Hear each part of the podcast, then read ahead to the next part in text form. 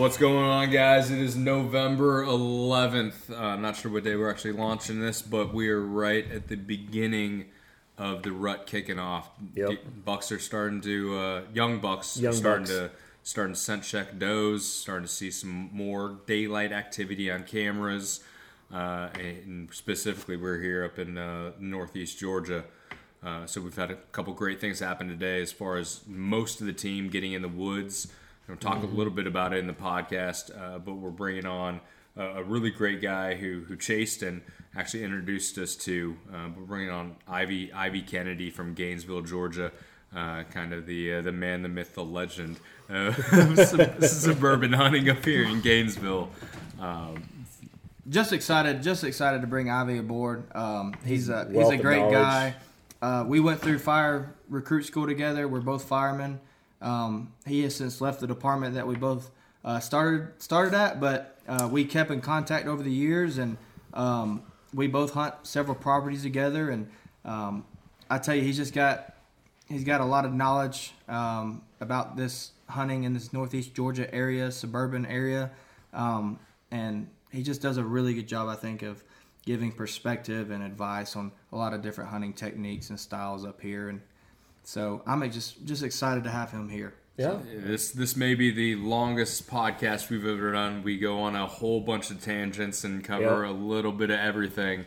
Uh, so please stay stay tuned, listen to it. Um, make sure to like and comment on our social medias, which are Uh, well, if you follow us, it's going to be on mybowrush.com forward slash follow us. It will be Facebook, Instagram, TikTok, and in fact, we're TikTok. TikTok, yep. Um, Chasten's favorite social We media. might be able to get him to dance a couple times, but uh, we're also moving our podcast into Amazon, so it's a bigger exposure. Hopefully, you if you are on Amazon, Amazon Music, you should be able to see us here soon. Uh, so definitely look us up on there as well.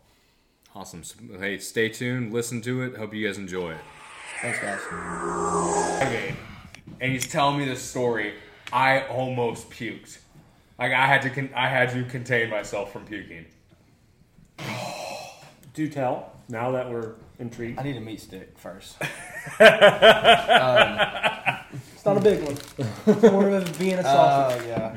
Got a slim, got a slim Jim. I, I almost, I'm almost thinking about puking thinking about it. Oh, it's, uh, it was so bad. So I was on a bow hunting trip on some public land Where- at, Pied- at Piedmont National Wildlife Refuge. This is ten years ago. Well, no, it was probably Let's say you're. it's probably eight years ago. and um, What are you, We're in the sixth grade. no, I mean it was I'm 26. It was I was probably 19, 20 years old. That's not right. Yes. it If you're 26 and you were 19 and you said 12 years, well, it that doesn't work. Years. It wasn't 12 years. It was maybe eight years, seven, eight years ago. Maybe nine. Somewhere. right, here at my bow rush, we're great with math. Yeah. Um, but we, so we were, a lot of guys, like I have one buddy there that I was with, and he had a bunch of buddies that he worked with. We are all camping out, asterisk. and, um, yeah. Anyways, we were drinking, and I can't remember if it was a beer can or if it was a Mountain Dew can. It was something I was drinking, and he was spitting in it in the can just like mine. Guy I'd never met before, really cool guy. But when I mean it was like full slap full of dip spit, and I turned it up because I was buzzed. I wasn't drunk, but I would have been drinking a few beers. You know when you just get super thirsty around a campfire and you just throw one up, and I just what I did, and I it, I bypass I bypassed my tongue. It's one of those gulps. think he's argued it? It's one of those gulps where I'm you know, and I didn't realize it till I'm about two three sips down, and my the only way I knew it was my my esophagus, like my Stop! Stop! Stop, motherfucker! Everything was Please. I, everything burned from belly up. And then it, the wintergreen, it was wintergreen. It, like it hit. And like then an I realized I was drinking his hot dip spit. And it was slimy. That's when you realized? It was a man's slimy spit. Slap full. And I I'm had, sorry, I take back what I said earlier. That's worse. Dude. Hmm. I mean, Oh my god. man, this dude It's like is Louis is coming out. and I turned it up, dude. I'm like, no shit about to throw up. dude. I know. This is how I'm driving into the car. I'm about I'm to driving, listening to this. I Like, was it's, it's there. I immediately started puking, and I was sick. I was green. Because you know, just if you even swallow a little bit of dip, but even your own. if someone bro. misses the beginning of this, they're not. Gonna, I'm recording, by the Oh. way. People are gonna not know exactly what you're talking about, but Oh, mm. yeah. So, So- did, so did you strike it after you were done? yeah.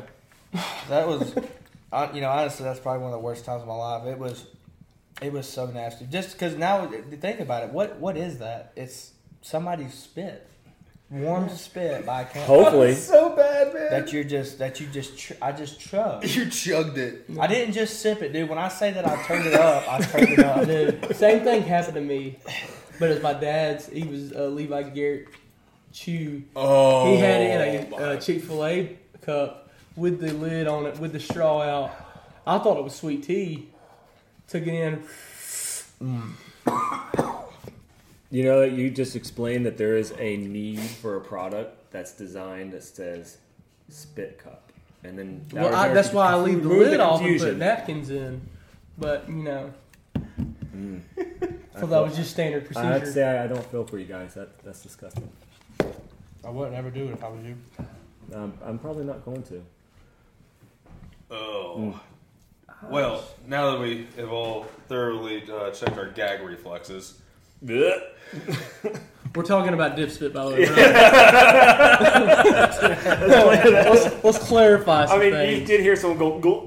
go. Parson, get up from up on the table, man. This is a this is a PG rated podcast, everybody. oh, Well, good thing I didn't bring my son into this one. he was actually going to show up and he wanted to be a part of this. I don't think that would have worked out too well. eh, No. he, he- he would have had some splaining to do. Mm, yeah. Yeah. So we're we're all just kind of sitting around. Uh, so Scott Nelson, Travis Stowe. Jason Parson. Ivy Kennedy. Ivy is the guy that's on uh, on tap for tonight for for the podcast. Uh, you know, you guys know we kind of started a new thing this year. brought brought some new guys onto the team. Uh, kind of did a little bit of a redirection with with what we want to do with these podcasts, and we've got we've got a lot in the hopper right now. A bunch that are Yep. actually done, a bunch that are coming up, and we're about to start. By by the time you guys listen to this, we'll already be rolling out. Hopefully, one uh, one of these a, a week, maybe one every other week. Um, but uh, Yeah, Ivy, having new blood, just real quick. Yeah. Having new blood does bring a fresh perspective. And we've been doing this since 2014. And it uh, we made some good headway and we have a lot of things we want to do, but bring on people that have the same type of passion is really going to, I guess you would say, spruce this up a little bit and help uh, hopefully make the show more inter, what do you call it, entertaining, engaging, and uh, more consistent. So um, hopefully that uh, last year when we talked about this, it was just us two, and maybe it'll be a little different coming on. Yeah, and, and we kind of have the team not not really split up, but we're kind of in two different segments, right? So we've got we got Mizell, uh, we got Matt, and we got Rice, who are down more towards the Atlanta side, um, and then we got Travis, myself, Chaston, and, and Ivy's jumping on board with some of those too. Where we're, we're really hunting kind of the what's called Gwinnett northeast or north northwest Northeast. northeast, North- yeah. yeah. So we're going Yeah. more the northeast side, um, kind of filming for each other. We're seeing it gives us a chance to really see kind of two different activities, right? What's Yeah. happening in Atlanta versus what's happening more in the northeast side, uh, Gainesville towards towards South Carolina. And I mean, it's been it's we've been we've had a lot of activity so far this year, f- far more than we have in past years when it was Oh, just yeah. me and Travis having guys like like Chaston um, come on where you know me and him we, we had an awesome opportunity because of uh, some connections he had to get out to Missouri and Illinois back to back back to back weeks here a few weeks ago. Um, got a bunch of great footage. Uh, honestly, we got we got to know each other r- real well after spending nine days nine days together. Oh yeah, Um, had a lot of good encounters up there. Mm-hmm. You know, we. Hopefully, by this time, you guys have heard our podcast with Kevin at Before Outdoors. We went up and stayed a few days with him, and we got an opportunity to film two veterans. Um, that outfitter gives away hunts um, to veterans and first responders, and just Kevin's doing a really big thing up there in Missouri. Um, outstanding lodge, just the whole hunting camp experience. Um, it, it, you know, he does do bookings where you can go and, and hunt his his properties, and like kind of like an outfitter type situation, and it's it you know it's it's affordable, and you're gonna have an opportunity more than likely at a good deer. And so we got to spend some time with him, and Yeah. yeah, I mean it was hopefully next year. We've already got Illinois booked. It's already on the calendar. on the calendar. It's time's already off of work for Wait, that no, we do. What's the date? I haven't plugged mine in yet. That- this kind of came up on me, and I missed this opportunity. Yeah. So, what dates again? Yeah. Well, I, I We'll talk remember- about I it don't know off the the show. dates. We'll to talk about it. Yeah. Of but course. that is uh, that is in the books. That's going to happen. Um, we've got two farms to hunt up there this year in Illinois versus just one. Yep. So Okay. very excited about that, and um, you know that's just a whole episode in itself. I know that's not what we're here to talk about, but Yeah. between Missouri and Illinois, we we hunted hard for nine days, and it was it was a good time. So. Um, Well, before we get into everything, real quick, if you're listening to this, the audio might sound a little odd. we're experiencing a little bit of technical difficulties, um, but hopefully the material and the things that we're talking about still be entertaining and that you'll still enjoy it through the whole process. So if you're listening it and you're still listening it to this point, just keep listening because it's going to sound pretty good. And uh, I think the what we talk about should be entertaining, entertaining right? Oh, always. I hope so. Me too. It's not going to be all about dip spit. I Yeah. promise. No, no, it's not. Well, And just to clarify, it was about dip spit. Nothing else.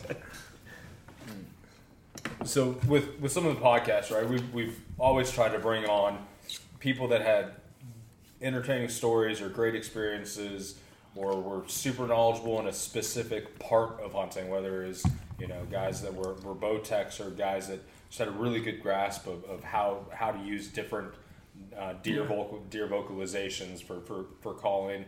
Um, and urban hunting is becoming a really, really big thing. Yeah. Right. I mean, obviously, you've got a, a lot of different groups out there that that's all they do. You know, Why though? because there's big deer. That's yeah. And what else? It's free.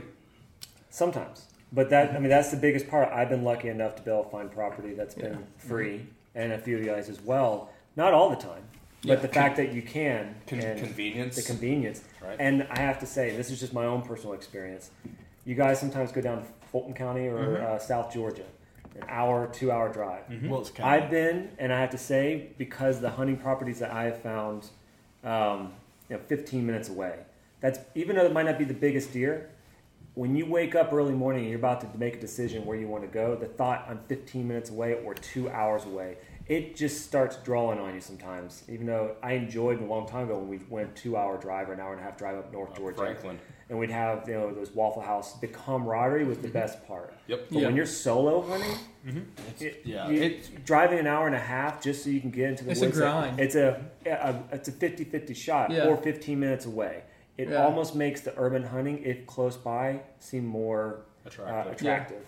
Yeah, it's definitely a convenience thing, right? I mean, Yeah, for sure. pull pull out your pull out your neighborhood, grab grab some coffee, a quick, quick trip, and, and go get in the stand. Yeah. Yeah. Right? And so, and it is like urban hunting's become super popular with the number number of different guys. Everyone's doing posts about it, and it seems like everything we see for the most part. I mean, Georgia, we Yeah. see a lot of stuff out of specifically Atlanta, right? The, Yeah. the Dunwoodies, the Roswells, that whole area. Um, Ivy is, you know, we, we we got introduced to Ivy through through Chasten, uh, and Ivy's been doing the urban hunting thing here in Gainesville for, for quite some time. It's Yeah. kind of this is uh, his About little- five years now. yeah, so I mean, it's a little bit of a honey hole, I think. Yeah, Yeah, well, uh, basically all my spots, I really it's they basically fell in my fell in my lap, really, which I'm blessed. Uh, I mean, I had one spot, my ex girlfriend down in South Georgia. Her dad owns it, and You still have access. yeah, So man, you- that's my ten acres in the middle of the city. So you left in parting Yeah. good ways. Yeah. Okay. That- man, they're I talked with them the other day, met them up. They were they're probably the nicest people I've ever met. That's cool. Yeah, and then uh, I was working at a gun store in Gainesville, and another guy came in to buy a gun, recognized the name, I had a good talk with him. Uh, he's where I shot my big uh, eight point with the kicker in velvet this year. Nice. Uh, yeah, just just very convenient, just not having to knock on doors at all. Just didn't have really put in any work on finding spots. Now, when I do get the spots, I do put in a lot of work in preparing the land, preparing uh, what I want to do, shooting lanes. That's even in the urban hunting, like Yes. clo- in part of neighborhoods. or- Yeah, well, a lot of my spots, like where I hunt in Gainesville. Okay. Uh, it is just ten acres, untouched. There's nothing on it. okay. Yeah, so it's it's really just kind of immaculate the way it is. It was I planted probably three different food plots in there. Uh, hunted out of existing structures. When I got there, there was an old barn that I hunted out the top of, where I even put a stand on there just to see what deer were doing before it was untouched. And then uh, Wessel, I'm not Wessel. Uh, another spot I had to do, it had to be. You had to put a little stand on there, but I kind of the first couple sits, I stood behind a uh, kind of sewer pipe drain. Okay. How you, you stood? How how big was the sewer man. pipe drain? You're you're. Uh, There's a lot of shit that comes through Gainesville. uh, for those of you who don't know Ivy, uh, what are you? It's like six six four, Six five. six five. Not not not a little fellow. So hiding behind that'd be funny. Keep walking in the woods. You're hiding behind a sewer drain. Well, I mean, it's. I was sitting, you know, Where's the sewer drain at? Right there when you walk in.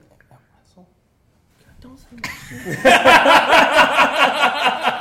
oh, you mean Holly? Yeah. Yeah. Right over there. yeah, right over there. Holly Chase. Yeah. Mm. Yeah. Holly and Springway, right there. Mm-hmm. Well, there, I'm not giving away all your secrets. There's a, t- there's a ton of places. Yeah. Don't worry, I don't think it picked it up. Yeah. So when when you get a property, what's kind of one of the first things you do when you're trying to? Hey, are there What- big tier here? What's the assessment? So I really like it, it. It's weird when I get the property. So like if I get the property in springtime, which is great because I have a time to go in there, kind of look at past season rubs, past season. They'll still have a little bit of the scrapes now. Uh, I'll go in there. I'll find out where their core areas of. Look at the way the deer are moving, where all the game trails are, and I'll try to find like a central location that they feel very comfortable with the shrubbery around it, and it's very enclosed, but it kind of gives them a lot of cover.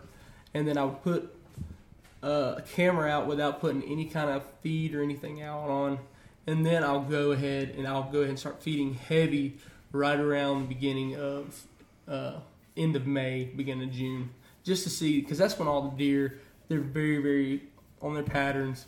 Those big bucks are still growing, and you get to see that progress of which ones are going to be which. What, what are you feeding? Just corn or are you Uh, supplements? right at the beginning, I do a uh, just a straight protein. I try to do like buck muscle, which is they're awesome. Uh, and then I'll mix it, start mix it in about July, half buck muscle, half corn, and then by August I go straight corn. I mean, yeah. Has there been a time when you you put all the effort in that you haven't seen a progressive growth to make you think this might not be a good property Yeah. at a particular Yeah, year? I have uh, uh, Wessel. Sorry, they they just changed the street name. Yeah, Holly and Springway. We'll have to edit that out because yeah, Yeah. No worries. I'll I'll kid it. People so be doing my spot in Gainesville uh, recently, uh, there's really has been no kind of big deer that I would really like to shoot. Uh, it's just that there's a lot of hunters since this urban hunters things come out, which is a great thing. The more time people spend in the woods, the less they can get in trouble, the less drugs, anything. If you're in the woods, I don't have a problem with it.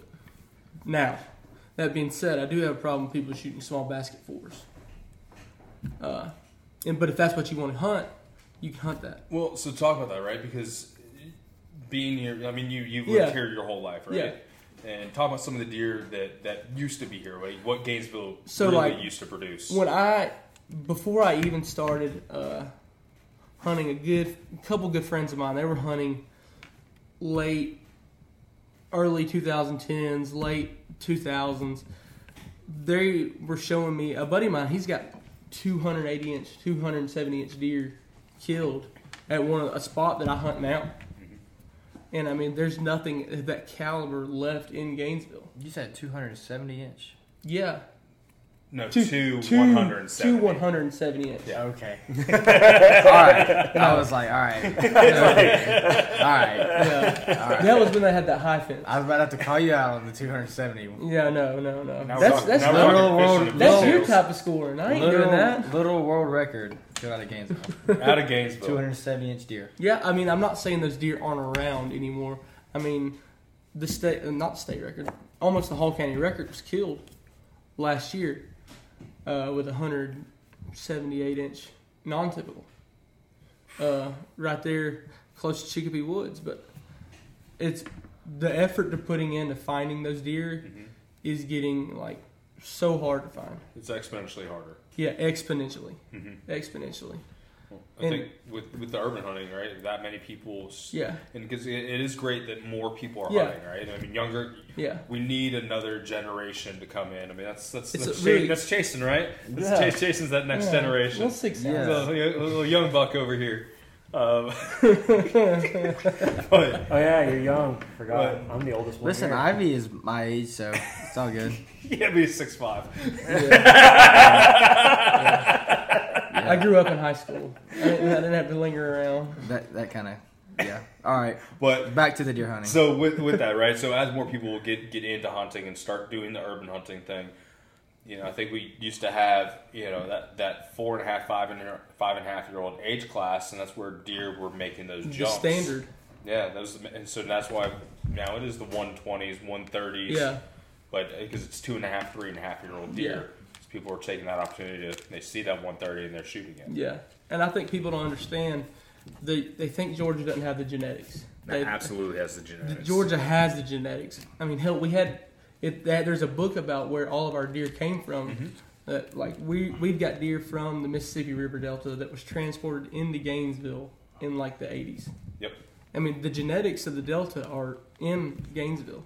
It's the deer that were there. There were not anymore. Thanks yeah, to this. No. the deer the deer that were there, they're still there, but they're three years old, and you're you're not getting anything other than a 130 inch eight point, Mm-hmm. which is still a big deer. Don't get me wrong, but you let that four and a half, three and a half, 130 inch deer go to five and a half, six and a half. You're looking at more around 160, 170 inch. So, like he was bringing on, the issue that I see is when someone is, especially in urban hunting, Yeah. they have only a certain amount of property and they only have a certain amount of time. Yeah, The property next door, someone else is going to be hunting it. And they might not have the same mentality. Yes. And usually they don't. It's that brown is down mentality. If it comes in, if you don't take it, and you're like, well, I'll give Yes. it another year. There's no chance that's going to be another year because they're going to go in that property and boom, done. They don't share the same mentality of the QDM aspect of Yeah. keeping the growth. Um, so having that with urban seems a little bit more difficult, which It would is. probably be the reason why there's a downward trend. Of It the is. age. I mean, I, you can tell in, in Atlanta. I mean, mm-hmm. there used to be the video you can see on Lee Ellis's videos from Charlie all the way going down that he's he's having to search more and more to find these massive deer. Mm-hmm. Well, and, and you know, I think again, Seek One is those guys are doing, you know, God's work down there in Atlanta, and, and I, I, really, I, I love, I really enjoy to, to watch it. It really, it genuinely, I mean, I look forward to their episodes. Um, but with that, you've also had a ton of people flock to that area.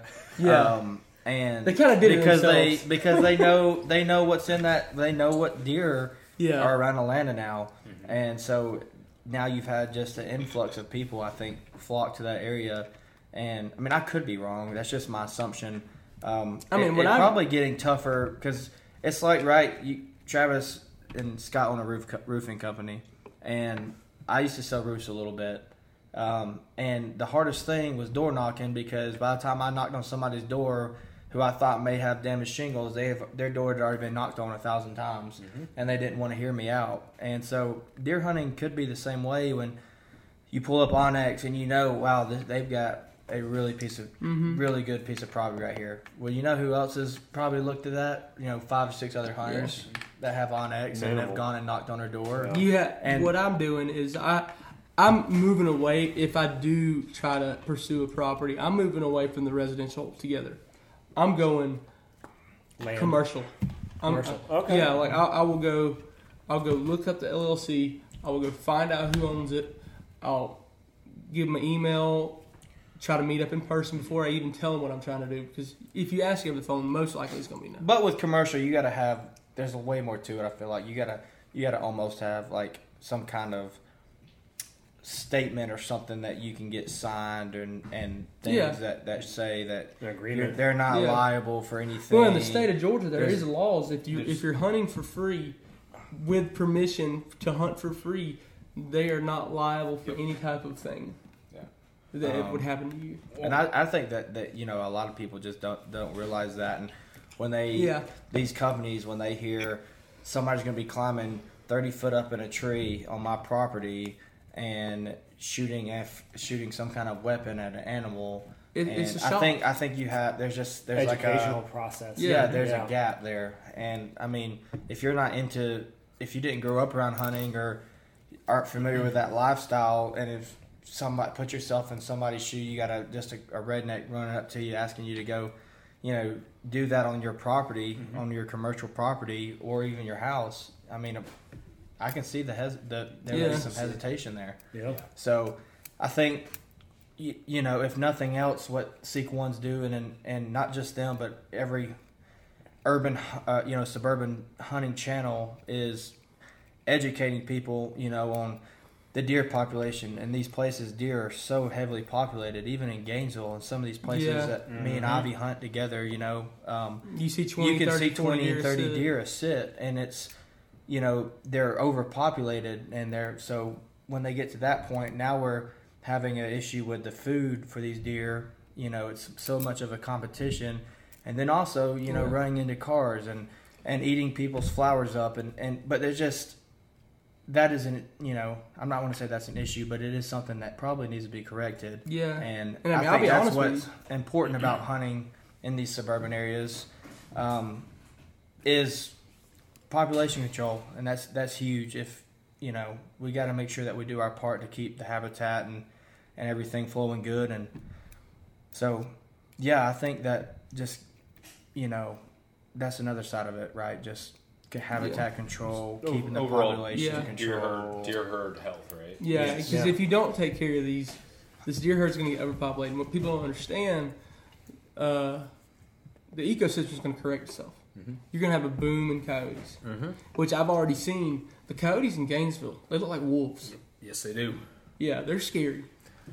German shepherds. Yeah, and uh, And they don't just stop at deer. I mean, they No. they'll, they'll hit your dogs, they'll hit your cats, Yeah. they'll hit you know. So, you know, it, it's definitely something something that needs to be you know sought after is this Yeah. suburban hunting and and really I think sometimes we get so caught up in chasing 150 160 inch deer yeah. that we forget that man we probably should take out a couple does at this property Yes, this if you live in Gainesville and you hunt the Gainesville area, please kill all the does you can find. You get 10 a year. Well, there's with, with urban suburban hunting, two things. You talk about commercial. Yeah. I, I, think I think a lot of people have tried that or are trying that down Yeah. in Atlanta, you get in Roswell, that that Yeah. the East Cobb side. I think a benefit to us being up here in Gainesville is Gainesville is a small town. If Yeah. you if there's a business that's up here, pretty good chance that business owner lives right down the street, lives here in Yeah. Gainesville. So it makes it a lot easier for, for us to track down where they live. We're not Mm-hmm. we're not chasing a PO box that's down in Atlanta off of Peach Peach Street. Well, I Peach mean, you Street. say Investment that. company out in Ohio I mean, or if- something. Yeah. If you go to like the Flowery Branch area, that's most of those stuff. Yeah. Like a lot of people, when I think they say commercial in the South Hall area, they're probably thinking Wrigley's because everybody knows the big deer at Wrigley's. They they drove by the pasture, they've seen them. I mean, and it's just it's hard not to think of that. I mean, two years ago I saw a double drop, probably 160 inch deer at that pasture, Where? Wrigley's. Oh yeah. It, I was I tried my best to get in. I even called the front office in Chicago. Didn't work out. It was- But you know how many people's probably tried to get permission to hunt that yeah. place. I oh, mean, oh yeah. That's it's just like it's So just how, like that. if, if you know that there's so many people going after it, how like what's a new approach that people haven't thought of? Uh, there's not one. It's Wrigley's. It's Wrigley's. Okay. Yeah. Uh, they they told me that if if you were seen on that property, uh, it's it's not even posted. That you go straight straight to jail. Yeah. Good to know. Yeah. I mean, I thought first one's free if it's not posted, but you know.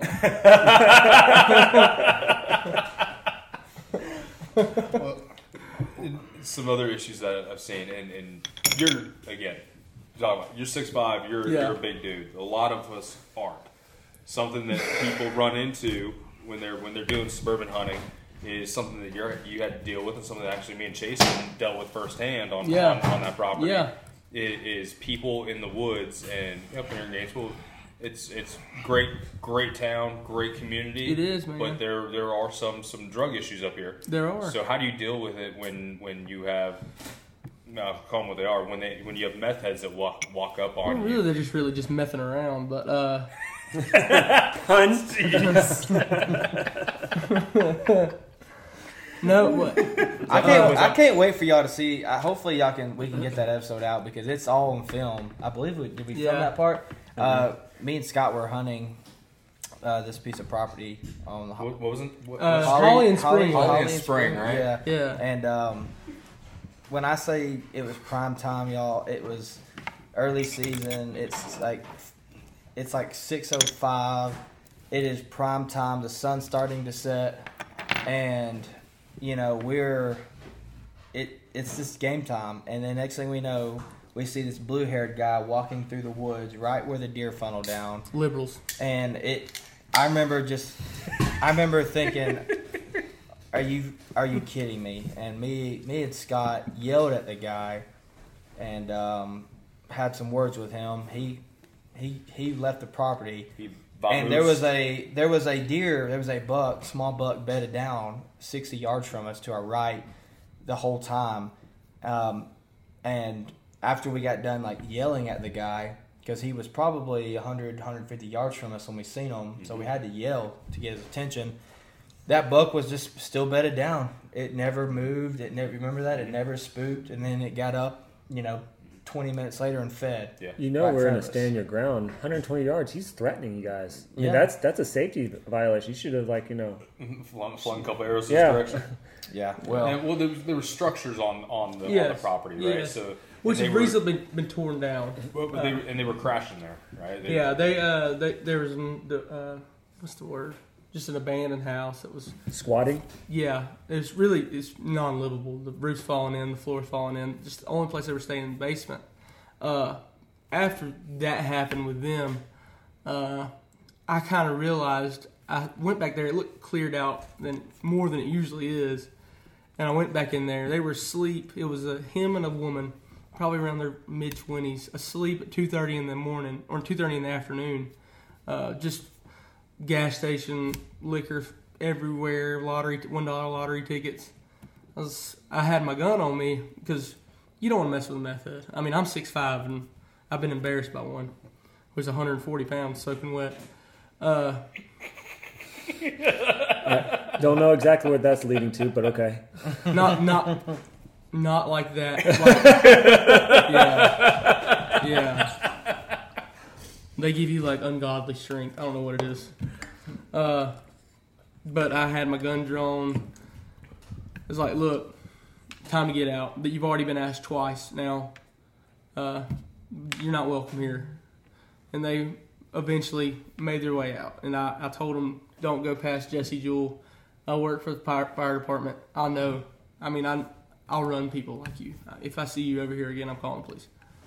Uh, all that. And then I told the uh, landowners that situation. They were very receptive. They understood.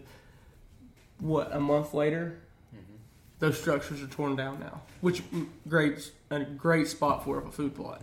Well, well, yeah. I mean, part of the issue is right. Like when I'm going, because you know this is a piece of property that I hunted a pretty good bit. Um, that And I Carson's small. I mean, he they kill him. Eat him alive. Yeah. So, um, but this is a piece of property that I got to hunt a pretty good bit, and you know, still hunt it. But it, one of those things when you're walking in, you know, an hour before daylight in the morning, and you've got a dangerous situation like that potentially, you know, it's just kind of it's just a little eerie. So, it's something I'm definitely glad glad got resolved. And you know, these individuals, I had caught them on trail camera too, coming through, and and one day. Um, you know, I had, I was at, I'm after a buck over there. We've named Solo, um, and this buck had a couple of cameras with him. Got him on film. Beautiful eight pointer. But this deer um, was was at my corn one evening. Again, prime time, like six thirty. Um, deer feeding, and I get a picture of Solo, and then I get a picture of Solo running away, and then I get a picture of these two people, uh, one with blue hair, dancing in my corn, like literally dancing in the corn. Um, and I was at work when that picture came through, and I remember being so aggravated that I was at work and couldn't get there and run them off. And it's just, but that's part of the suburban hunting that you may Yeah. encounter, you know. Um, so I don't really know how we got off on that tangent on blue-haired people dancing. Talk, Yeah. Talking about some of the some of the things to look out for or be aware of because uh, um, there's still a ton of people who are going to start Yeah. start suburban hunting past past today. So what are some things to look out for? You know, one what what do you look at for a property? What do you do to Yeah. manage it? What are some threats such as such Yeah. as this? Right, people people on the property. Yes. Um, um, Well, I'll throw one extra. Mhm. What about the ones that the neighboring person Uh-huh. hates hunting? You're in the stand or whatever you're in, Mm-hmm. and they are actively trying to cause problems while you're hunting. I've been when you legally situation. have the right to hunt, and they're trying to affect that. been in the same situation. It was turkey season, and for somehow I have just these massive birds in the city, and I'm out there. I, second time I've ever turkey hunted out there. I'm hunting on the ground, blinded in. Uh, I start calling. It's say 7:30 in the morning. She has expressed to me that she does like does not like hunting and that I need to go somewhere else. I told her it's I'm sorry that you feel that way, but this is not your land. I've, I've gotten written permission. Yada yada yada. She she still wasn't buying it, and she uh, we came to resolve that she was just going to look the other way. That's not what happened. Karen, Uh, yeah, we'll call her that. Karen. That's okay. that's a nicer word. For it. yeah. Uh, she starts blowing an air horn every time a turkey gobbles. Are you serious? Yeah, I had no clue about this. yeah. hey, Oh. she's, she's just locating them for you. Yeah, I, I know. and I, at that point, I didn't have to call. She just they just gobble at the air horn, and she just blow the air horn at herself. Yeah. But uh, at, Oh gosh. Yeah, and that really, I mean, I wasn't mad about the turkeys, but I can just picture later on, like those late November, early December, when prime really the big bucks are chasing. What what if she starts doing? Because she'll sit out there on her back porch and with binoculars and look for me. So the good news is, correct me if I'm wrong. That's I illegal. fixed. That's hunting harassment. Yeah, hunting harassment.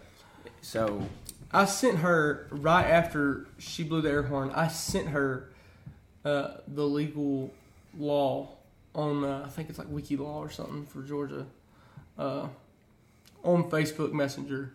you had her, your Facebook friends with her? No, I found her. I mean, I, I, Stalker. You must have took your Adderall that morning. I take it every morning. yeah, these crackheads really think that they're special. This crack, and me too. uh, no, but I sent her that, and she didn't message me back. So I went and knocked on her door. Uh, actually, let me rewind. That wasn't my first encounter with that woman. Uh, on the last day of the hunting season of the deer, the deer hunting season in 2022, in like January 30th, uh, she calls the cops on me two times in one hunt. 2021. 2020, no, this is 2022. Last day of hunting season. Yeah, for deer? 20. Yeah, 2022. 2022. We haven't started. We're still in 2022. So they, they January extended it. ended. Oh, oh, Yeah. okay. I Yeah, thought you. 2021, I'm like, I'm thinking 2022. Yeah. We're still hunting. Did I miss something? No, okay. uh, I have been Yeah, hunting there. Sorry. I have been hunting. Dick. I've been hunting there since December 4th. And uh, for some reason, she just decided to call the cops twice on me in one day and told me uh, after they left the first time at 4.45 in the afternoon after I've been sitting in my stand. Uh, after I shot a big deer, I was searching for it, and uh, she called the cops again and one of the DNR involved says, by the way she reads it, uh, tracking is considered hunting, and in the state of Georgia, you're not allowed to hunt at night, and I'd like to have him uh, removed from the property.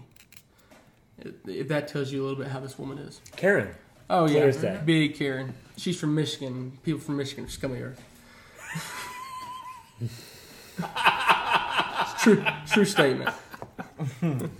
uh, and then just compiling onto that situation that happened in turkey season, I knocked on her door. You know, she kind of did you a favor because if the DNR came, he could have helped you track the deer. Oh, he, yeah, he was actually at the uh, Gypstick, which is the tra- training center in Forsyth, Georgia, which is the middle of state. If he was there, he would help me out big time with this lady. Oh, I was talking about like, well, seeing as how you're here, you know, Yeah. let's go track this Well, thing. luckily, I knew the cop that came Okay. to the second situation, and uh, he was very, very receptive, and the lady was just being The pain. pain. So this is what's going to happen this year is we're going to go there and we're going to all tag out on some gobblers. Oh yeah, I want to kill every bird that's up there. She she was not happy about me hunting turkeys. You should field dress it while you're there in front, of it, right at her property line. just Oh, when I other killed the de- when I killed the deer this year, I dragged it. I moved my truck to her front yard. I dragged it to there. No, I didn't do that. No, I just moved it right by the mailbox. I was still on the road. Sorry, uh, sorry about sorry about that blood trail. Yeah, Rain- It's, gonna, it's gonna rain. Sooner sooner enough, you know we're in a drought. It's gonna rain. Uh, just think about it. Uh, but no, after that air horn incident, I knocked on the door and I reminded her about what the DNR said last time you called about this. It's I have permission and all this. She still. Ne- I talked to her through a ring doorbell. She wouldn't come to the door, and it was just very hard situation to deal with her. And uh, but in those situations, it's it's better to keep a cool head than anything because things can go south so fast. And the last thing you want to do is get a bad name out with you and your landowner. And uh, luckily, I told the landowner about the situation. He was very, very ill about what this lady was doing. And uh, just be upfront with the people. You know, it, it never hurts to go ahead and get ahead of the situation. And uh, That's what I like about certain landowners. Yeah. And if they're receptive to the situation, they even help you out. yes, Um, I remember the same one that I have with is Allen. I call it Allen property, but not explaining where. But it, um, I was hunting a few years back, and one day as I'm walking in, I see a new stand. I didn't put put it in there. He Yeah. surely hasn't put it in there, and so there's been an active hunter. And when I told him, I took a picture, sent it to him. He went that afternoon and tagged on the stand that says, "Hey, I'm the home or the owner of this land. You just happen to be." He marked out how far the other property line was, saying, "This is where your property line is. Uh, if you wouldn't mind, please removing it." And put his number. And the guy called him back, said, "I'm sorry, I, I misread the thing," and it all cleared out. But the fact was, like, I informed the, the landowner, yeah, and I didn't like wasn't complaining. I was like, "Hey, happened to notice there was something here." yeah, and he went and actually uh, proceeded to let the other person know. I didn't even have to deal with it. Yeah. But it's kind of cool when you have a property owner Mhm. that does that. yeah. Uh, and I, I've had a similar situation happen down there at my spot off Holly and Springway. Um, uh, a guy who actually I ran out of there because he was hunting illegally. Uh, he came to my place of work and told me that I'm going hunting and there's nothing that I can do about it. He has permission from the landowner's brother. I told him typically when you want permission to hunt somewhere, you got to ask people whose names are on the parcel. But go ahead if you think you can do it. And I got I got to the point where I drove out there and I had DNR on call, and he he wouldn't come out of the woods, and I luckily drove away. Nothing good would have came out of that situation. Uh, but he he apologized to me, and I apologized for the way I acted, which is uh, it's good. Both we both now talk regularly because we both hunt in the city. You know, these urban hunters. A lot of people try to be secretive. I mean, I'm I'll tell you if I have a big deer on camera. I'll tell you. You just won't tell you where. I won't tell you where. But if I know if I know you're hunting near me, and if if you go about it very chivalrous, and I'll be like, "Hey, your deer is over here," so that way you're not chasing something you you nowhere near is coming in. Chasing ghosts. Yeah, chasing ghosts. Like a lot of things. Like I've had some massive deer in the city just go missing, and I don't know where they are. Mm-hmm. Like I'd love to know. Like my biggest deers, 150 inch nine point, 150 inch ten point. No idea where they are. And that's that's been for probably happened last year. I can't find them. That's my biggest question mark. Is is he going somewhere? Is he taking a hiatus? No idea. Um my just goal is he might come back and be bigger. You, you have a camera this year at all? No. Just disappeared. Yeah, chasing ghosts. I'm gonna throw something completely sideball here, but I'm just saying we got right here the albino or albinos, albino. How do you say it? Like a white Albino. albino. Kevin Hart and And The Rock. The Rock. I I'm do just, have I, as you're talking, going back and forth, like I'm just seeing like this is the. I do have a little bit of olive complexion. it is Native American History Month. Well, What, Ir- Ir- Iroquois or Blackfoot? You can't say Blackfoot. Oh, Sorry, Cher- Cherokee? Uh, yeah, mixed between Cherokee and Creek. well. Um. You're full blooded, aren't you? Yeah, Full, Oh yeah. Very. Like- full, full, full of something. like Elizabeth Warren. Oh. oh. So, doing a bunch of hunting in Gainesville. Yeah. Picked up a couple couple cherry properties. Yeah. A little little bit little bit south. You know, talk a little bit about you know getting that property in the last couple of days between Oh man. first getting out there and then kind of what we did today. It almost made me rethink everything. Uh, almost, almost started auctioning off my Gainesville property rights. Uh, but man, it's just the the possibility of what you might see. I, I mean, it, after I shot my biggest deer I've ever had in the city of Gainesville on camera in the past two years, I, I really kind of lost. I didn't have anything close to it after that. I really kind of lost my like my pursuit, the, the love for the going out. Uh, I was really just watching my cameras, which you know you get kind of sidetracked. Nothing. I mean, there is that possibility that nothing's going to go in front of that camera. Which, I mean, deer deer have the mind of a crazy person. I mean, they're they're probably the most smartest animal and the dumbest animal at the same time. Uh, they know. It's like they know. Uh, but out there, it's you know that you're in the area for something that you can only see in the Midwest. Yep. And what that that just gives you kind of like that mindset of I have to be ready at any point in time to see the biggest deer I've ever going to see in my life. Mm-hmm. Which I, that's just a different kind of feeling that I've never experienced, and I, I'm just in love with it for right now. I mean, it I'm I don't want to get to the point where I'm not satisfied with going hunting. You know, I I want to get back to the love for sitting and watching deer and learning. How old are you again? 27. Ooh, that's a to have the, even those feelings is it's kind of sad. Yeah, I, I mean, mean, at a young age. yeah, I, I know. Uh, I I mean, I've, like I've Yeah. property owners. Yeah. you- like Alan, he doesn't hunt that often anymore. He says he he enjoys watching them. He's gotten to where he just likes seeing them, but he doesn't Mm-hmm. Yeah. want to get out. He doesn't want to get no, out. I know. I love. I love killing deer now. Don't get me wrong on that. Yeah, Do you I go mean- after does, or is it only for the big game? I'm I've just now recently going after does. Which reminder, you have 10 does a year. Please kill them, uh, which makes it easier for the rut and them chasing. You'll see more big deer. Uh, I've just recently I've killed probably two this year, one off each spot. Uh, and I, I want to kill. How many do you think over at Springway and Holly needs? I know that first of December, I'm probably gonna kill two or three. Yeah, I, I probably because at one point during I think two summers ago, I went through six thousand pounds of corn in one summer. So Bow Rush, we're gonna Ooh. do we're gonna do a um, Yeah, a doe day episode. Um, we're gonna combine. I don't know. Maybe I think maybe we should do a contest, right? Do Northeast Georgia versus Absolutely. Southwest or Central, whatever you know.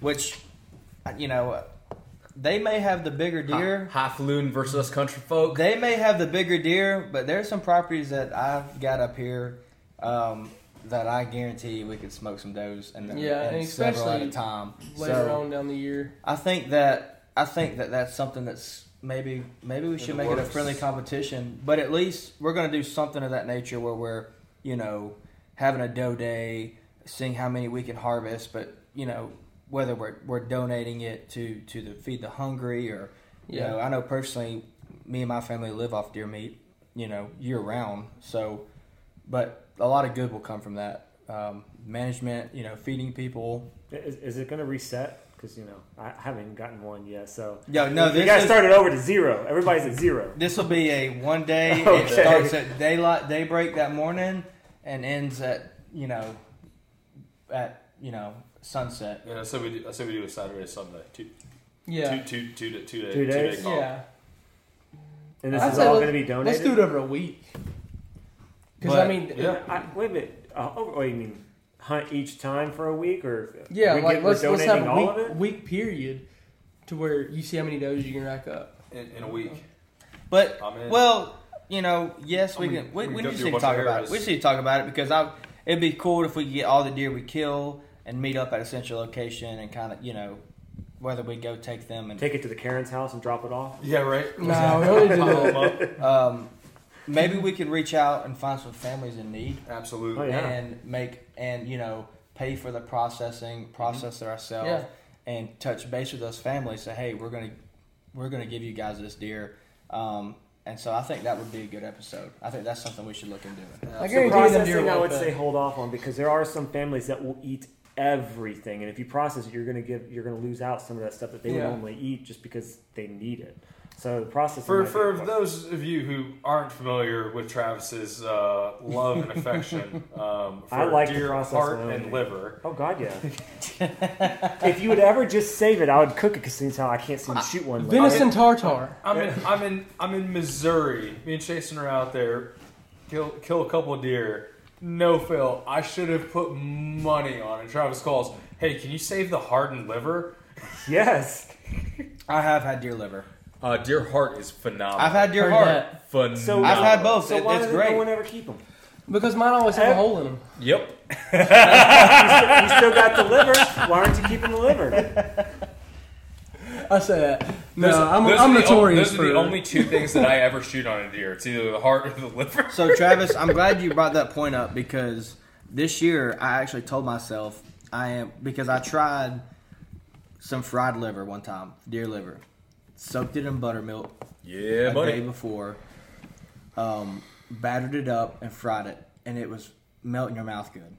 I mean, Okay. it was very good. Didn't Was- taste like chicken liver. Didn't The it? iron that you get from it is by far Yeah, amazing. it's so good for you. And so I've told myself this year that I'm going to eat. I'm going to process. I'm going to eat some deer liver. Like I'm going to keep one of my deer that I killed their liver, and you know, obviously I'm not going to do that out in the Midwest. I didn't. It just it's a lot of Trans- keeping up of liver. And we, we And I can mean, you and even do that? I don't even know if you. Well, it's not not? bones. It's not well. Just regulate. They're very very strict on stuff. yeah. stuff. No across bone, no the- brain matter. But Um, that is definitely something that I I want to do. Um, and I've tried hard. I mean, you I've grilled hard. Uh, the biggest thing with that is getting out the um, The the, valves That's and. The, the vessels and stuff. Well, yeah, I mean it's easy, but it's just um, yeah, that was the biggest thing that because I had gotten some of that in one of my bites and it kind of turned me off. But it was still good. The bites that I had of just the muscle was good. it's phenomenal. Do you think it'll help you grow? Hey, he's the he's the deer liver king. Yeah, oh gosh. oh, uh, Yeah. Um, so yeah, we're um, I'm yeah, I'm gonna try it this year though. Uh, as far as doing it myself, I've never. I got some great recipes I've learned from some people that taught me how to hunt. That actually brought Scott out when we were younger, and they taught me how to make really good meals with the heart and the liver that were just mouth-watering delicious. Sauteed And- some onions and just Green bell peppers, uh, actually not even green bell Throw peppers. throw some some, garlic in there. some mushrooms and garlic, absolutely. Um, I mean, it's you know, think about it, man. Like you know, that stuff is is very pure muscle. it's, It's very the- well. Yeah. It's very like and you don't need to cook it too long. I'm sure there's a lot of benefits from it. man. very lean. Maybe Yeah. even eating it raw has some benefits. Uh, there he goes. I'm out. I mean, I don't know. Am You I can. wrong on that? You in, Actually, the heart you're allowed to eat. You can eat a deer heart. You just got to make sure there's no worms in it. Listen, there's been more studies coming out, and this is like more people, and this is just the TikTok side of me coming out. Of people actually, there's people that I mean, once it's on TikTok, it's real. He was out here doing dances earlier. It's crazy. Well, you know, Like I said, deer liver king. yeah, Yeah. that is a cool name. Um, but people are live that lifestyle of just eating nothing but raw meat and You used to looking at them, they're jacked up. They're all they're you know full of testosterone. They're free. They've got six packs. You know they're and they literally eat Are nothing you but raw referring meat. to Liver King? Yeah, I think he's referring to Liver King. Well, no, I'm not even thinking about Liver King. There's other people online if you just look it up. Name them right now. I don't know names, but I, I, don't, I mean I don't fantasize over them that much to where I would know their Yeah. names. that much. just- I like, That how, I like how there's You distinction add that there. Now we go back to raw meat. I think we're I think we're steering off our course here, fellas. Yeah. You Um, sure it was actually the chew that you were swallowing? Yeah.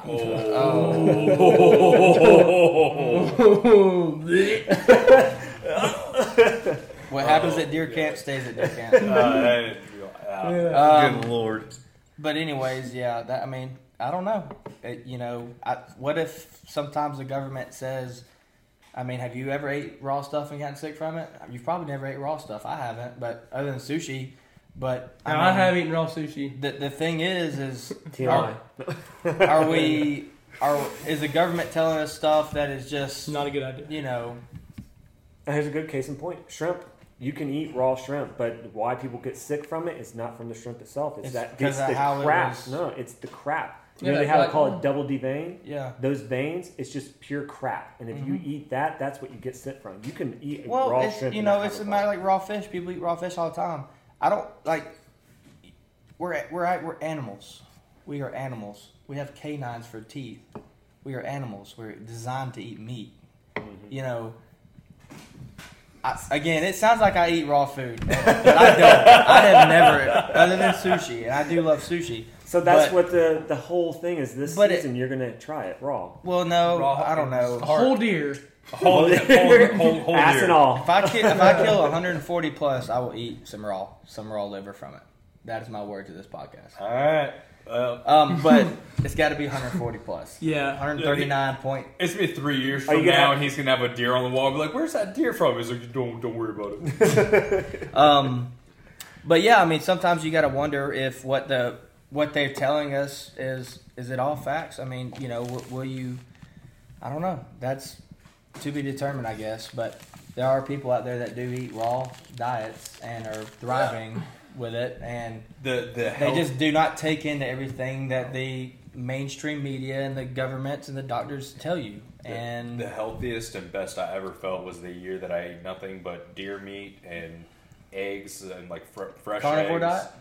I mean, it, I- kind of, but I mean, I did, I, I, I did eat vegetables and all that, but most of them were for from my neighbor Yeah. down the street, right? I mean, the majority of everything I ate was organic, was right? that's how we were Yeah. designed, right? We were not designed to eat McDonald's.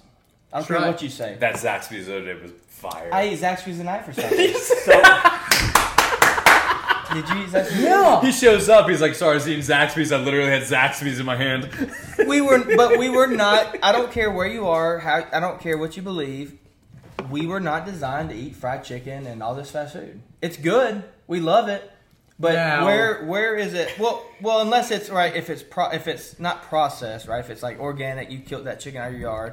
But like the stuff, do we really know what goes in our food and what our food goes through No. that we're putting in our bodies? Absolutely like you not. can put a McDonald's hamburger in the in the cabinet. A year later, we did it at the fire station as a test. A single cheeseburger. Put it in the cabinet in That's the uh, put it in the cabinet in the fire station, and it looked the same. A year later, I'll give you ten the bucks if cheese was the same color. Everything was the same. That's so So- disgusting. I mean, are we really designed to eat that kind of stuff? Is it really good for us? No. No. So, in that mindset, then why do you feed the deer corn? I've actually Because gone that's to a, that's cutting into the idea you're not really truly eating organic because they're not constantly eating natural wildlife. But corn, Corn is is natural. natural. But it's not a nat. It doesn't. Have, it's a by bat. Uh, uh, what do you call it? Byproduct that does not do anything other than fatten them up. It does. It's not good for our bodies. Yet they're, we're feeding it to them and we're eating them. So all, all I all I can tell you is that that backstrap that I ate, ate off of that doe from, Delicious. from Missouri. uh, listen, if you've if you've never eaten a Midwest deer before that eats nothing but soybean and corn, yeah. there's a difference. There is, and so There's Travis, to your point, I'm not the saying Midwest- it doesn't taste good. No, I'm just stating no. that it's Well, there's here, a fact of but listen. nutrition. Right. So that my my argument to that is being hunting in the Midwest. I've only done it two top two years in a row. I can tell you that the deer up there and their their diet is corn, beans, acorns. That is their diet. Maybe some forage. But you go up there, once you hit about Kentucky, you're going to see nothing but cornfields and bean Okay. fields. Mm-hmm. That is their diet.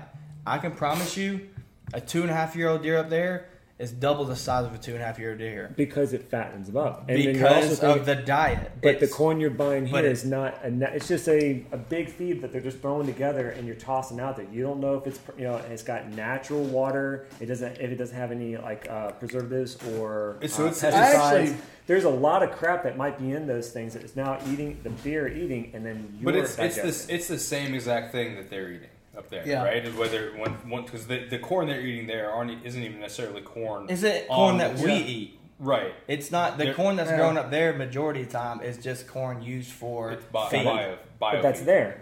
Here, you're sick. feeding them corn that is probably just processed somewhere, and you have no idea what's going through it.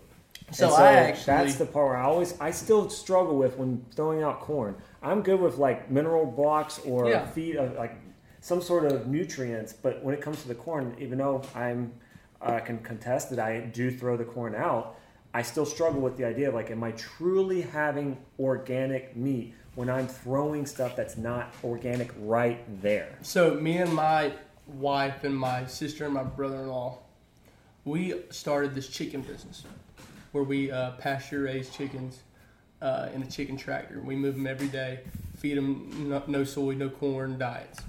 So that got me in touch with a company called Rasaka.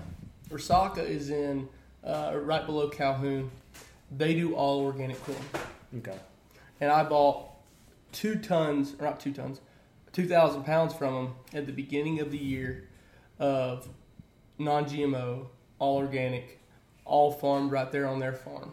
Okay. Uh, and it was, I mean, the way corn prices are going up, it, it's very par with everything else. I mean, it was not outrageous. Uh, I think it was like two hundred fifty dollars for a ton, Okay. which isn't bad. No, it's not bad at all. Yeah, but the only thing that sucked was I had to drive there, and I was already going to pick up chicken feed. So Well, it's like I still think it's the thing that comes in, and this is my argument. It comes back every single time. You can have wild fish, right? Alaskan was it sake? Uh, Sockeye salmon. there you go. yeah, Or you can have farm raised. There is a complete difference Yeah. when it comes to the ecosystem of natural eating Uh-huh. and farm mm-hmm. raised fish. When you have, we go to like they have all the trout and everything. It's farm raised and dropped in. Mm-hmm. Okay, when you look at natural food versus farm mm-hmm. raised, or throwing corn or something in the area that's not natural there, if you eat, they're the deer that's eating natural what's around, they're not going to be naturally big. They're not going to be big, maybe rare.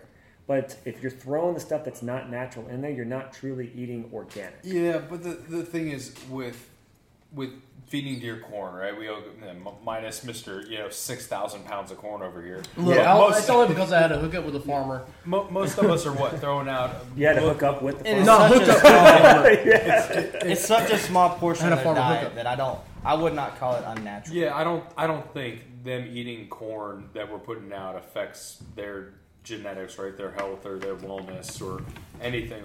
They're they're not eating that enough. It's not like They're like bulking up from it. Not, not- I mean, not when it's fifty. When you're doing fifty. Not when a you're week. spending ten dollars a bag, uh, you know, Yeah. forty pound bag. They're It's- not bulking it's up more on my like a because I'm minimal not. I supplement. supplement.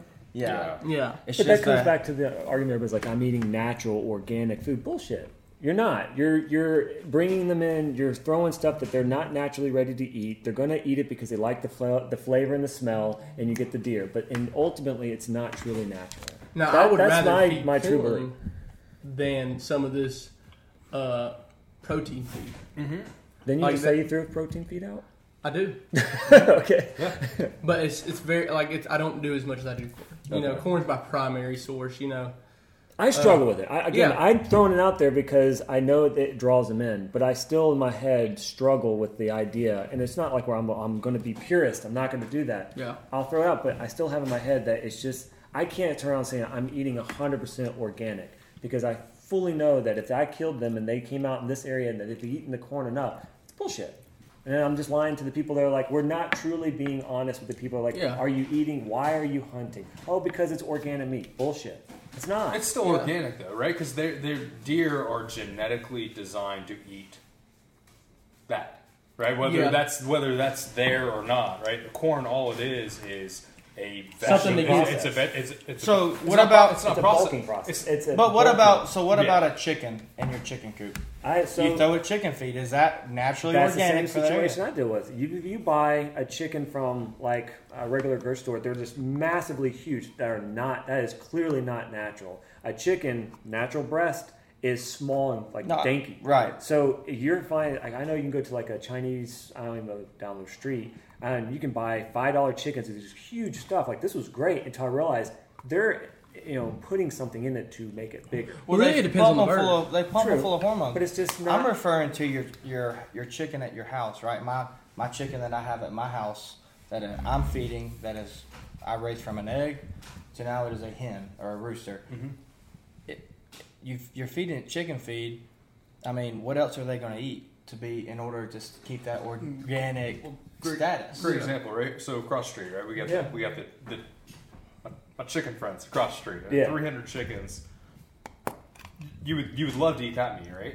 what they're chickens? Yeah. I haven't. I mean, I would think, but I don't know what they're. So what what they feed them is just all the scraps that they have left over. All the, when that when their when their corn when their corn didn't grow like they, would- they the way they thought it would, they just gave all the corn to the chickens. Grain it up. Yeah. Grain, grain it up, give it to the chickens. Yeah. It's still natural. It's not like the corn that we're feeding deer is going Yeah. through a massive, you know, over processing phase. I don't It's think it is because I think they're gonna they're not gonna go through too much processing mm-hmm. because that's gonna cost them money. Yeah. Yeah, they're, They're, trying gonna to make the they're best gonna for they're their gonna take it off of the off of the they're gonna shuck it, put it in a bag, and ship it it because it's gonna cost more money. And there's which we all know. I mean, I remember when deer corn was you Oh, know my five dollars, six dollars for a not fifty anymore. pound bag. Yeah, Not enough you can pay anymore. where you can Due feed six thousand. thanks to Joe Biden, I can't hardly afford to feed my deer corn. But uh, Yeah. Yeah. my deer are hungry now. Thanks. Actually, So- you should think about it. He should be paying for it because that's supporting the lifespan of these deer that don't have the ability to eat themselves. like they need to have the support from Yeah. the government. so you saying food stamps for deer? yes. Food stamps for deer. See, mm. Oh yeah, I and like it. then I'm and it'd be like you know Joe Biden put those little stickers. I did that. he sure enough did. You shoot you shoot your 140 this year. You got to put a, uh, a "Let's Go Brandon" sticker on it. Yeah, I'm sorry I got on the tangent, but we, we got into something. I'm, I'm always a heated moment when I think of it's not truly organic anymore. In my mind, it's not. I could be wrong. I'll be more than happy to have anybody explain reasoning why I'm wrong, but I still don't think it, we should say it's truly organic. this is a challenge for anybody to come on here and debate. Debate. Debate it. I don't think I get lost in the organic thing as I do. It's the best meat that I can probably. I'm telling you body. that that I can't I can't even describe the difference between every backstrap I've had Yeah. and that backstrap I had from up there. Color looked different. You know, fat content was different. Taste just Well, I mean, you get, they're much heavier. Mm-hmm. I mean, my deer, when I after I weighed it, it was like 160 pounds. Now down there, when South Georgia, when you kill a deer, you're looking more around the 200 range. I mean, because uh, my family owns some land down there, and it's next to a peanut farm. When they kill the deer, they, they've been eating peanuts their whole life, and they're just massive, just great. They don't have big horns because Florida hunters hunt down there, and you know what they do. They do what they do best. Sounds like Vietnam every morning. Brown us down. Uh, better believe it. Sorry if we have anybody listening from Florida. No yeah, offense. yeah. Quit, quit shooting small deer. hey, you know, you got to think about it. They're having some struggles with just surviving down there. They're taking whatever they can. Florida's doing great. They got an awesome governor. Yeah, We're not gonna get in politics tonight, but um, yeah. We're Well- not the best masturbators. Uh, Master debaters. I'm pretty I just said it wrong. wow. Master Wow. debaters. Master debaters. no, Wow. master debaters. Debaters. I don't know. Master debaters. so hunting. Yeah. So we, we all. Yeah. So the, the, this podcast obviously going to come out a, a little while later, but kind of what the weather patterns look like lately. it's really been raining and and some pretty pretty good wind gusts. You know, we had you know 30, 40 mile an hour wind gusts pretty solidly for mm, you know last 24 hours up till us getting in the stand today. Um, that and we're, we're right here where we're Yeah. starting to see we're starting to see chasing on trail cameras. We're starting to see some different bucks show Yeah. up. So it's it's kind of at that point where it's about to kick off. So we kind of all figured, you know, weather pattern between you know the rain being raining for 24 hours with high wind, with the temperature starting to drop and a front moving in, And the perfect moon phase. and a great great moon phase. We really thought today would probably be that day um, that we'd really start seeing a lot more activity. So pretty much all of us got in the woods tonight. Yeah. You know, Jason hit, hit, hit a spot that we we have saw 10, 15 does. Uh, I had a I had a couple bucks on camera on the other side of the property that, that were pinging me while he's in the stand. Uh, Travis got in and, and saw a bunch of does. Saw So a buck. yeah, we saw uh, two does walking in, five minutes got in, and then later, as night was about to hit, a buck, and then five does, and just it's crazy. Yeah, and that and the buck actually Oh, started yeah. push, pushing the does around. That was Yeah. the first time my son got to see um, a doe actually or a buck actually do that. He thought it was the coolest thing.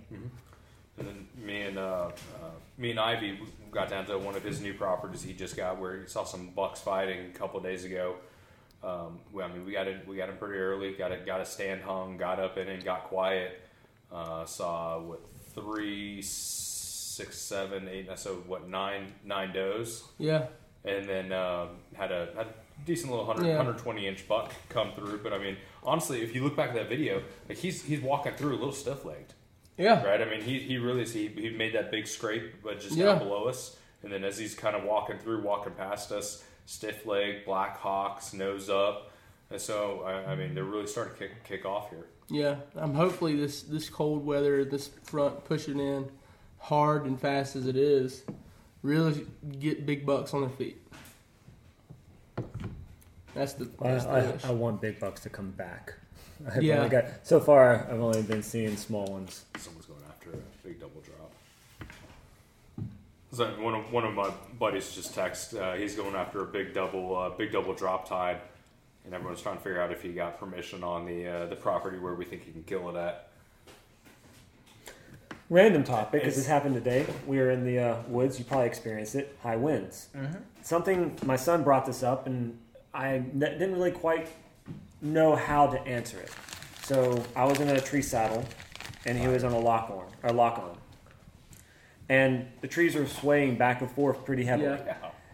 He's not been on that high in a tree, and this is his second Yeah. year potentially. I guess his third year going in hunting with me. yeah. Did you tell him suck it up, Buttercup? Oh, he was fine. He just said, "What happens?" Because there's trees all over Oh yeah. falling down. And why do you keep touching them? We're just we spent nine days Nine days together. ago, bro. Brokeback Mountain here. Um, Some but romance going on. Yeah, Howdy. but so uh, he brought it up. He was like, "There are other trees that have fallen right in front of us." Welcome to my biggest fear. And so his Dude, question was, I was a little sketched. What Did do you you see do? my tree today? I didn't realize this till after I got up. My tree literally goes out of the ground and goes up, and the whole left side of it's hollow. Yeah. Yeah. So my thought is like, how is, I didn't know exactly the best way to explain it to him because I honestly never thought of it. yeah. What if you're in the tree and it's the tree that's about to go down? That's why i I'm never, attached to- I never get in a pine. Yeah. But I wasn't in a pine. So just Sorry. yeah, it doesn't matter. But let's throw it. What would you do if you're in it and you're locked on? I don't know if you're using a lock on a tree saddle. Tree saddle, you're locked in in a different way. You don't have just like, well, I'm falling. Let me just unattach myself and jump. A lock on, you sometimes can have if you It's- do carry. Uh, It sounds safety dumb, harness. but every time I get into a tree, I evaluate the Yeah. WTF moment of hey, if this starts going down, what's my? what? Yeah. I go through a game plan of one, and honestly, from a saddle, you're in a better position from a saddle to Turn around and ride get- that thing's better. Well, not just that. So you're a better chance to get off the tree because a lot of times, like I had a tree, and prime example, this tree we're in tonight Yeah. made up my plan. There was a tree directly to my left. That was a you know Yeah. six inch diameter tree. It could support me, not a big deal. But from a saddle, I'm facing the tree, and all I have to do is click because I'm, I'm so I run I run one of the old trophy lines, uh, trophy line tree saddles that has a clasp on the top. and they- You're OG. Yep, I'm, I'm, I'm OG on trophy line. Yep. But the uh, the the rope comes actually around the bridge, so you have a full circle loop. It has a clasp at the top. If I feel like that tree is going, I can reach up, unclasp that, and turn and jump. If you're in a lock on, I- I'll give you that. you're tethered in behind you. So if something starts happening, you're fumbling around trying to get your Yeah. carabiner to get it over to get it unlooped. You're in a better position to, to evacuate a tree from a saddle than you are from a from a lock on. My opinion. I, I agree. I just it's that moment It's of funny like, we talk about it though. that's like a, a what do you call it, a flight or fight kind of scenario. Yeah, you know it's going down, but you have to be already aware that if it does go down, you have to be thinking about that. If you let's say there's a buck or a doe coming in, you're already at full draw, and that's starting to happen. You got to think about what's what do you Oh, I'm do? shooting the deer. Yeah. Oh, you know, Like, as You gotta be able out- to, yeah, you gotta be able to shoot and move. Not gonna lie. So where where my tree was, my thought process was, if this tree goes, Ivy is screwed. Who's gonna film? Get back up here. Well, I think just to be honest, right? I think it doesn't matter how much of a game plan you have. No, if you don't, you've got a very split second reaction. Uh, you got a very small window to react to something because once it starts going down and your gravity is already taking you down, you're, you're done. There's nothing you can do. You're not just gonna soar through the air and jump on another tree. Yeah. Let's all be honest. And so, unless you hear that pop, oh, the tree, something ain't right Yeah. and then you just go ahead and make the decision. Then I'm ju- I'm Tuck and roll. I'm going, Tuck and roll, baby. and then taking that chance on maybe did it pop? Is it going to fall? Then it doesn't fall, and now you're You're on the skin ground. up on the ground, or it did fall and you survived. I mean, I you know personally, that's just a risk you're going to take I, hunting. I wonder if there's anyone that's listening has, has ever heard of someone that's ever had that happen and survived and what they did. Either went down with it, you know, praying Hail Mary or whatever they could say just to save their life, or found some way of jumping off right before it happened and what happened at that point. It'd be interesting. Yeah, well, being 6'5 and 285 pounds, I've come to the realization that I'm here for a good time, not a long time, when it comes to trees falling down. There's not a whole lot I can do, especially if I'm in a climber. You probably couldn't do a tree saddle, right? Because even if you went Um, around the tree, you're still bigger than the tree. You know, at least we can kind of hide behind it. That's You're- fat shaming. That's not. I mean, No, I'm messing with you. I thought about going to the tree saddle. It's just uh, getting getting up to the point where I can get up there and kind of find a tree big enough. I, that can hold you. yeah, not not that can hold me. That just you uh, feel comfortable in. feel Yeah. comfortable in, uh, because that is a lot of that's a lot of tree that has to be there. Yeah. Well, I mean, s- so it's really not right. So the, if you were in a let's lot. call it a 12 diameter, 12 inch diameter tree, Yeah. I'm perfectly comfortable climbing. Oh, I mean, I right? can I can hide from it, but it's just getting up there, you know. Because I, I mean, for Parson can attest to this. For being this big, I am athletic. Uh, I did play football at Georgia Southern. Uh, I can move a little bit in my old age. Uh, uh, but just being able to transition from the step, the lock, the single step ladders, whatever you call them, instead of the 20 foot stick that I usually use. It's a little bit harder than you think uh, in getting up there and all that and trying to conceal your scent. Uh, it's tougher. So you're saying you sweat a bunch? I sweat like a pig, dude. Trees probably sway a little bit more. They do, man. Uh, the other day I was hunting in 30 mile per hour winds and I felt like I was in a palm tree. See, I'll be honest. I'm not. A, I'm not. A, if I if the wind's over 15 miles an hour, there's a good chance that I'm probably not going to go in the woods. Well, if Even it's for like a ground sit.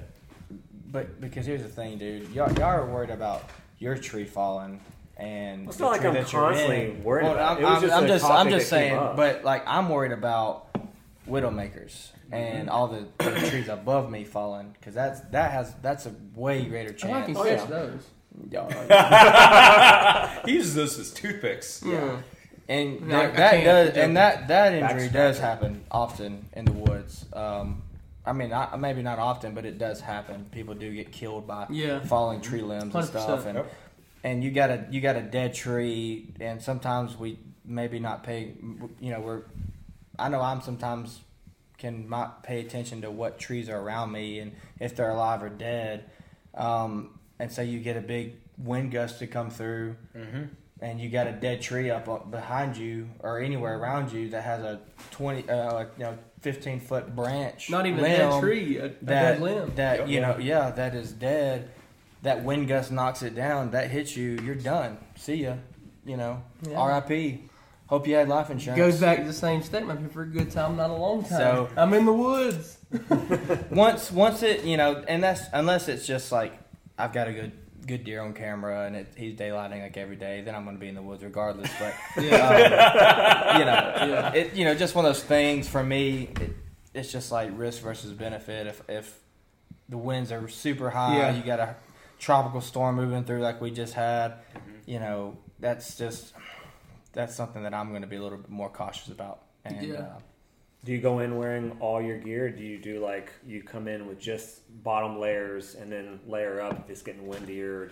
That's the one thing I always hate is when you're in there and you're you maybe have just your bottom layer clothing and then it starts getting colder or the temperature starting to dip, making it colder. Um, and you're like, well, I don't want to move, but I want to put an extra layer on. But if I do, I'm now creating that noise and uh, noticeability. So how do you? Well, if it is windy, I mean, you don't have to worry as much about noise. That's the great thing. True. It's like tonight. I mean, it was so windy. Your grunts.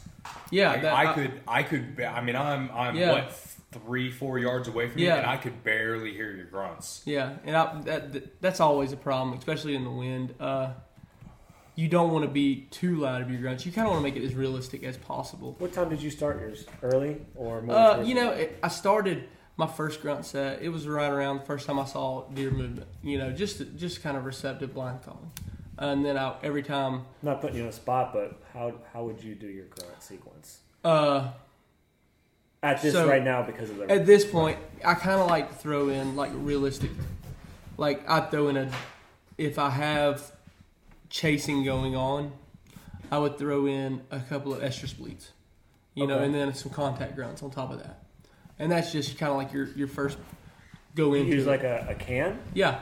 and then I have used my mouth before, but okay okay Scott got one on film Yeah, doing that, that was in awesome. Missouri. yeah, Um, I've noticed that like when bucks are chasing and they're grunting, there's a lot of short, choppy, uh, uh, uh, uh, uh, uh. and then when they stop and they're kind of go looking, loud. they'll kind of look around and then they'll let it uh, like the longer one Yeah. out. have you ever heard But- the I've never I've heard people talk about like Yeah. that. I can't do it off my tongue but it's like a no Yeah, that's, that's the snort snort wheeze. wheeze Yeah. but it's just like a Clicking. yeah Yeah. I can't without the actual Now thing. tonight, I heard a, you know, I may have the wrong, uh, you know, ter- what is it? Terminology. terminology for this, but I heard a doe grunt. I guess I don't know it. Ivy, I don't know it's if you've heard she it. She She- identified she as a buck As a buck. because I remember I remember hearing it, and again, I had like I seen like you know 15 doe tonight. I was covered up in deer. maybe that doe is smart if they think I'm a buck with no antlers they're not gonna shoot me But there was I'm like good. there was like four there was like four or five deer feeding in front of me, 25, 30 yards, and then I heard I never heard her coming because the ground was wet. But I I caught movement and I heard her before she ever got to me, and I was like, oh, that's gonna be a. I thought it was a buck. I could hear the grunting. It was just like as she was she was in a full trot. She wasn't running. She wasn't walking. She was in a, just a, a focused trot to get somewhere. But she had her mouth open, grunting as she walked, as she was trotting. never heard it kind of this period of And, where we are. I've and she went right to where those other deer were, and almost like it was almost like a territorial thing. Um, so you know, it's just I don't, I don't know. I've never seen that before. Um, it's unique I don't Yeah. think I, you know, I was filming tonight, and I don't think I got it on camera. I have to check back on my footage. Um, but it was just cool. It was just a cool, um, yeah, it was just a cool thing. I've never known that to be. I mean, something I'll throw do. the I'll throw my grunt tube on a doe grunt every now and then just to see if I can't get some receptive type of behavior But coming. she to- was, she was, she was straight up grunting at those other deer. Um, and she came in by herself, like it was full recipe. I thought it was about to be a buck, you know, and I was like, nope, that's a that's a doe, and it was a very big doe, very mature deer. So And they'll- there's the first ones to go into estrus. Yep. And I, I mean, I remember might have been seeing. asserting her. Yeah, I mean, I, I it was it seriously like it was when she came through the woods. The other deer reacted differently. Did you check the Adam's apple? You know, I didn't. I didn't check it. Um, How do you know it's not a they them? Yeah. It was, it was, So- it was the baby. well, it is 2022. That deer probably identified as a buck. Yeah. So Well, has anyone started using rattlers? I actually rattled tonight a little bit. Really? Yeah, bang the racks together a little bit. How, depending on how close you were, could you hear? Because you said the grunts weren't that loud. How how loud did it seem ra- perceptibly to rat- you? Rattling, rattling. I could hear. It was the grunts, and it was really because I think that that the low tone of a grunt does and the cut where I was wind. projecting it. Mhm. Okay. Yeah, because he was kind of projecting away on the grunts, whereas rattling, he's a little bit more quarter, quartered, quartered Yeah. towards me. Okay. Uh, so you could you could hear the rattling really good. Was that Especially in, with was that in your sequence of the grunting and the, Yeah. the bleats? Yes. Well, and that's something. So talking about we're talking about you know what what's the grunt sequence or what some techniques Yeah. we're using. Talking about rattling now. Yeah. Something you did tonight, uh, and kind of talk through it and maybe kind of what you learned from doing it tonight. Have you done it before? I have. But with the branch. Well, so I usually I hadn't used a branch ever before. I, it's just I've always tried to tie my. I have the black racks from the Deer Society. I tie them together and I'll usually lower them down uh, onto the ground, and then that's how I do it sometimes. Can you show that Especially again? The motion. wow. you didn't see it on camera. We wish too bad we didn't record it, but uh, it did not give you the most um, Yeah. oh, wow. favorable motion. Uh, but usually when the ground is dry, you get a lot more kind of like a buck fighting because it is it's, it's kind of like a train crash. Uh, if you see it in person, I mean, it's going to draw. you seen that from Josh Bomar, didn't you? No, Well, the thing is, when, when you talk about when, when you hear a buck fighting, like you, whether you see one, which you you, Yeah. you saw some bucks fight the other night, saw three fighting. you, you will never ever hear Yeah. that crashing of antlers without that that ground noise, right? Yeah. The, the, the, The scuffling leaves, of the the leaves. scuffling, Yeah. the grunting, like that all comes in comes into play. Like Yeah. that's all part of making a realistic fight. Mhm. If it's just a grunt, or if it's like a, Yeah. know, just an aggressive aggressive fight type Mhm. grunt versus just rustling leaves versus Yeah. just antlers crashing together. Mhm. They're three distinct pieces that all make up you know, dr- making that picture, making that realistic Mhm. picture of, hey, there's a fight going on over here. Yeah, And I think a lot of people leave out that when we're in, we're in trees. So how do you make that ground noise while you're in a tree? it is. It- it- It's it's kind of one of those things. If you're not if you're not continuously learning from your mistakes, Mhm. then you're not you're not trying to be the best hunter you can be. Yeah. Uh, and I mean, I'm not saying that I've always been this great hunter. I'm not saying that I've always shot the biggest deer. I'm part of the problem in Gainesville. I've shot 115 inch deer left and right. Uh, when I first started, man, it was just that love for it. And then you realize what you're doing to yourself, and you just really want to just watch stuff grow. Uh, watch it grow.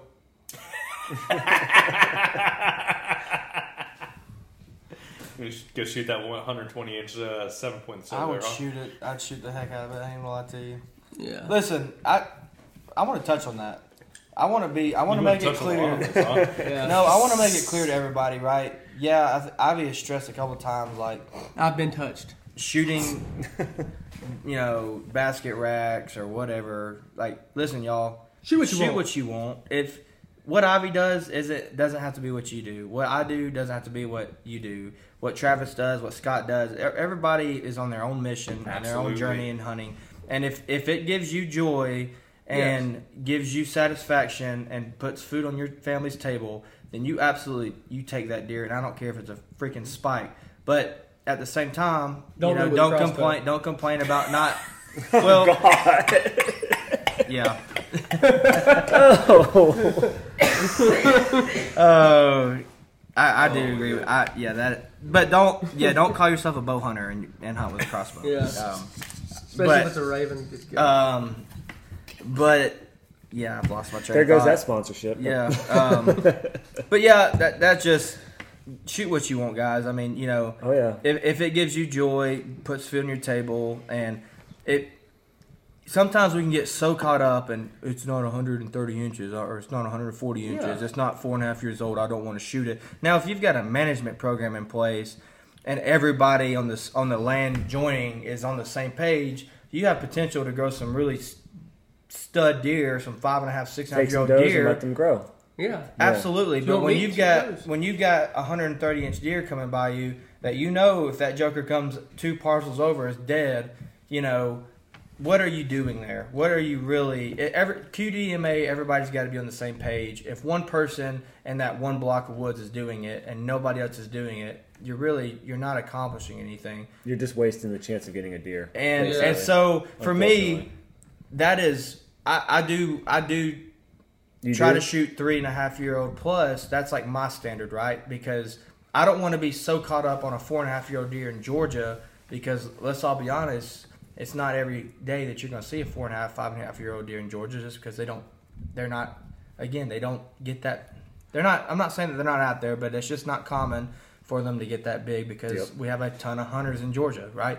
So that is my, that is my standard. Um, I think there should be a progressive. I think there should be, you know, Yeah, that's My how son, I was. he's never had Yeah. any. Yeah, he's oh, been a- of course. I'm he's never going to stop a kid And- from shooting a deer. Well, it's not only that. With me, I've had it. I'm nowhere near the size of the bucks you've received, but I, it's been. I'm happy with what I've had.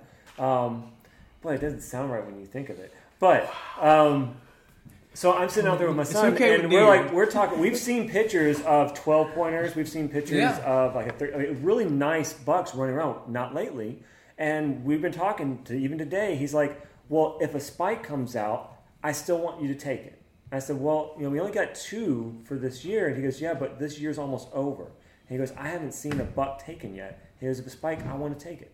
I'm like, okay.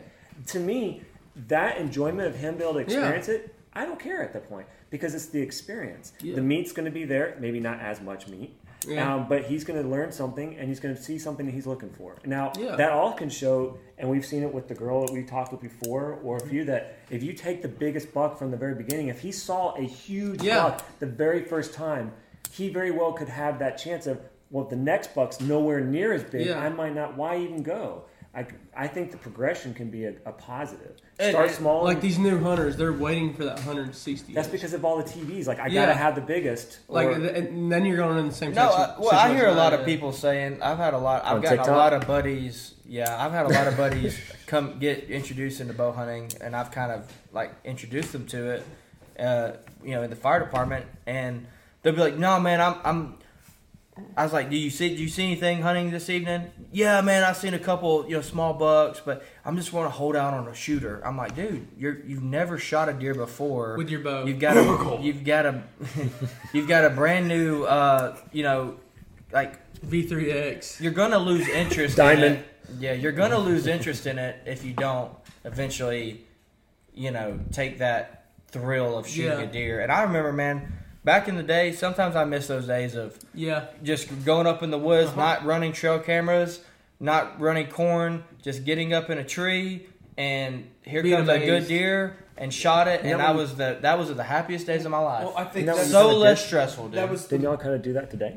Yeah, and well, and that's Yeah. what I was gonna say. It was like that- that was one of the most exciting things about Missouri and Illinois, and then about today, and then even about the property me, me and you were hunting. You know, we really don't have trail cameras. Missouri, Yeah. Illinois, we had a couple pictures here and there, but no, nothing real set. We didn't know what was there. The property that, that me and Jason are, are hunting right now, we put a couple cameras out, but honestly, anytime we go and sit there, you you you don't know. We're not hunting a specific deer. We're hunting where we think the deer are going to be. Yes. What good travel corridor. Same thing with where where mm-hmm. me and Ivy sat today. You know, camera's only been out there a couple of days, but it is a phenomenal travel corridor. Yeah. like it's a it's a great pinch point because of where that that other hill on the other side Yeah. of that creek. They're forced to kind of walk through this this one pinch point.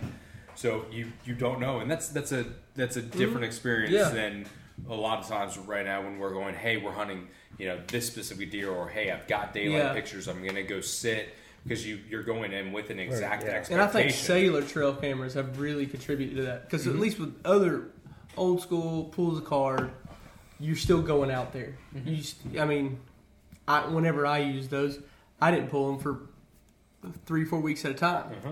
You know, because you don't want to burn your spots out. Uh, and you'd still go out and sit, Mm-hmm. and you you don't know what's there. Yeah. I mean, and the enjoyment of being there was was it, and it just turned it more into a I wouldn't say uh, An on an on demand hunting experience. yes, Right. more of a sport than an enjoyment. How long have you been using trail cams? Uh, how, as long as I've been hunting. Okay. Like I've, Well, I it's say- been I three that. years for me. Everybody's been using cams for a long time, and Yeah. I I recently just got them. I, I saw the photos they've sent Yeah. in the past, but until I got the first one through the recommendation, I've only my experience Yeah. was I walk in, I look for poop, and I look for signs, and that's where I would set up around Yeah. there. And if something came out, I was excited. Yep. That feeling, I right actually felt decision. nervous because Yeah. it was like, oh god, I actually found something. I did something right. Mm-hmm. Instead of looking at well, now I can see them on camera, Yeah. and then oh, I know when they're coming out.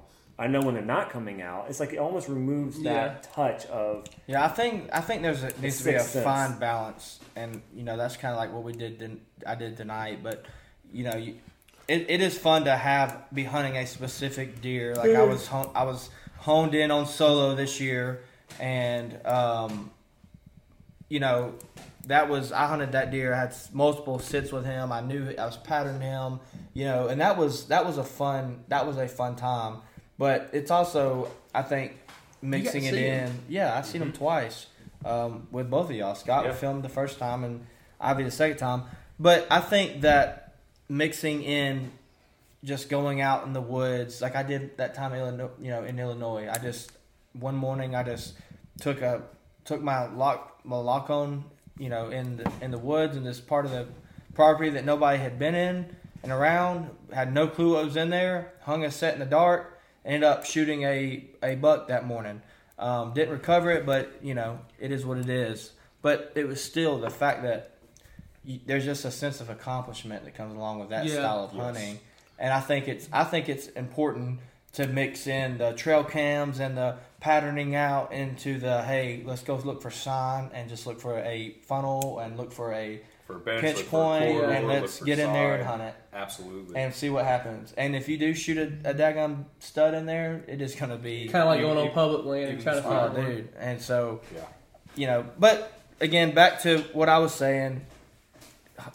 You know, do you don't let other people influence you too much into you know what you want to shoot and what you you know what makes you happy and Yeah. brings you enjoyment in this sport. And the hunting community hunting community needs to get their act together and be better when it comes to this and stop bashing people for what they want to choose, what they choose to shoot Yeah.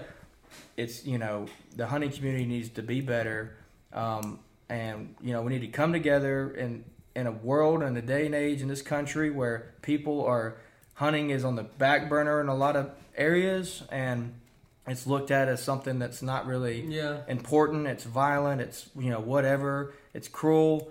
You know the hunting community needs to stick together and you know kind of cross arms in this and just get in get on a same understanding and work together on this and stop bashing other people for what they choose to shoot um, that's my two cents on it and i'm done ranting for the night but it just aggravates me like I, the other day i seen a guy post a deer it's like probably 110 inch deer on facebook he was proud of it but the first thing he said Uh-huh. said about the deer the first statement was i know it's not the biggest but oh god, I hate that. Oh, yeah.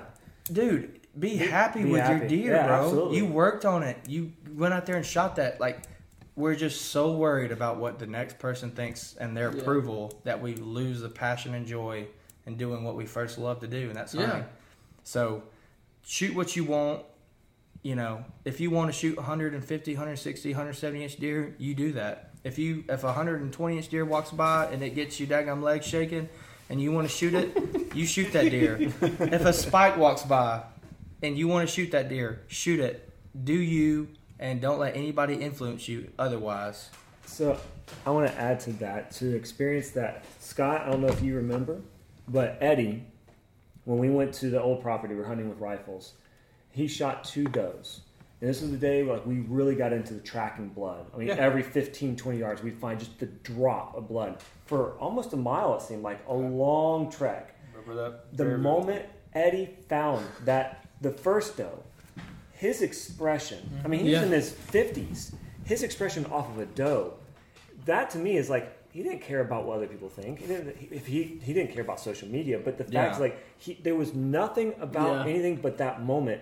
We recovered something that took off, and everything that grew into that moment. Like, that's probably the coolest part. Yeah. It shouldn't matter about what it was or what No. other people might think. You go by an old timer's house. My grandpa, the one that got me into hunting, you know, he passed away. But you go through his shed, and he's got a bunch of skull plates of little basket racks and stuff that he's got just hanging up.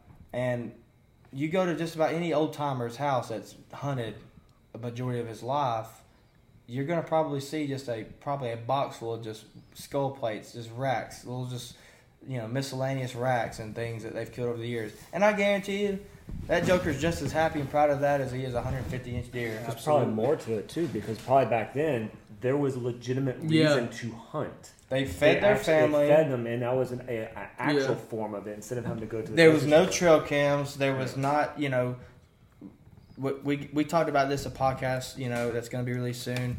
Uh, the other day, the technology in hunting and bows and stuff. Now, I mean, we we all here shoot really nice, fancy bows. I mean, we spent a lot of money on that stuff. But back then, you know, they didn't have that. No. You know, so there was just you. I- just I just, I, th- I just think back on my like specifically my grandpa. I just know of the antlers that are hanging up still to this day. And if I go to his shed in Habersham, I will see those antlers. And I know that if he was still here, he would tell me about those deer. Yeah. And he would be just as proud of them as my 140 inch I have on the wall that I shot a few years ago. I mean, it's so for me, we got to make sure that we don't get away from that. And Yeah. I, I can see as as a hunting community, the trend is going away from that style. Mm-hmm. And Yeah. it's getting more, so. we're getting too good for our britches, I think. Yeah. So, you know, I think sometimes we need a little humbling and to realize what it's really about and to The next set really, of hunters coming in. you know, if I'm not Yeah. instilling that passion into my my sons and getting them into it, then what am I doing? This is all in vain because it, if we don't teach them, it dies with us.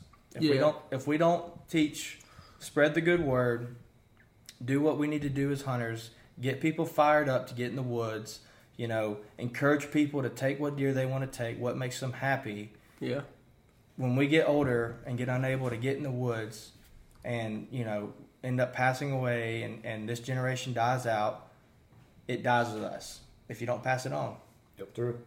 it does and when i first started hunting my grandpa would sit me out in the yard with a 35 Marlin and it was we weren't looking for a 140 inch deer to walk by it was whatever walked by and it instilled a passion in me to hunt Yeah.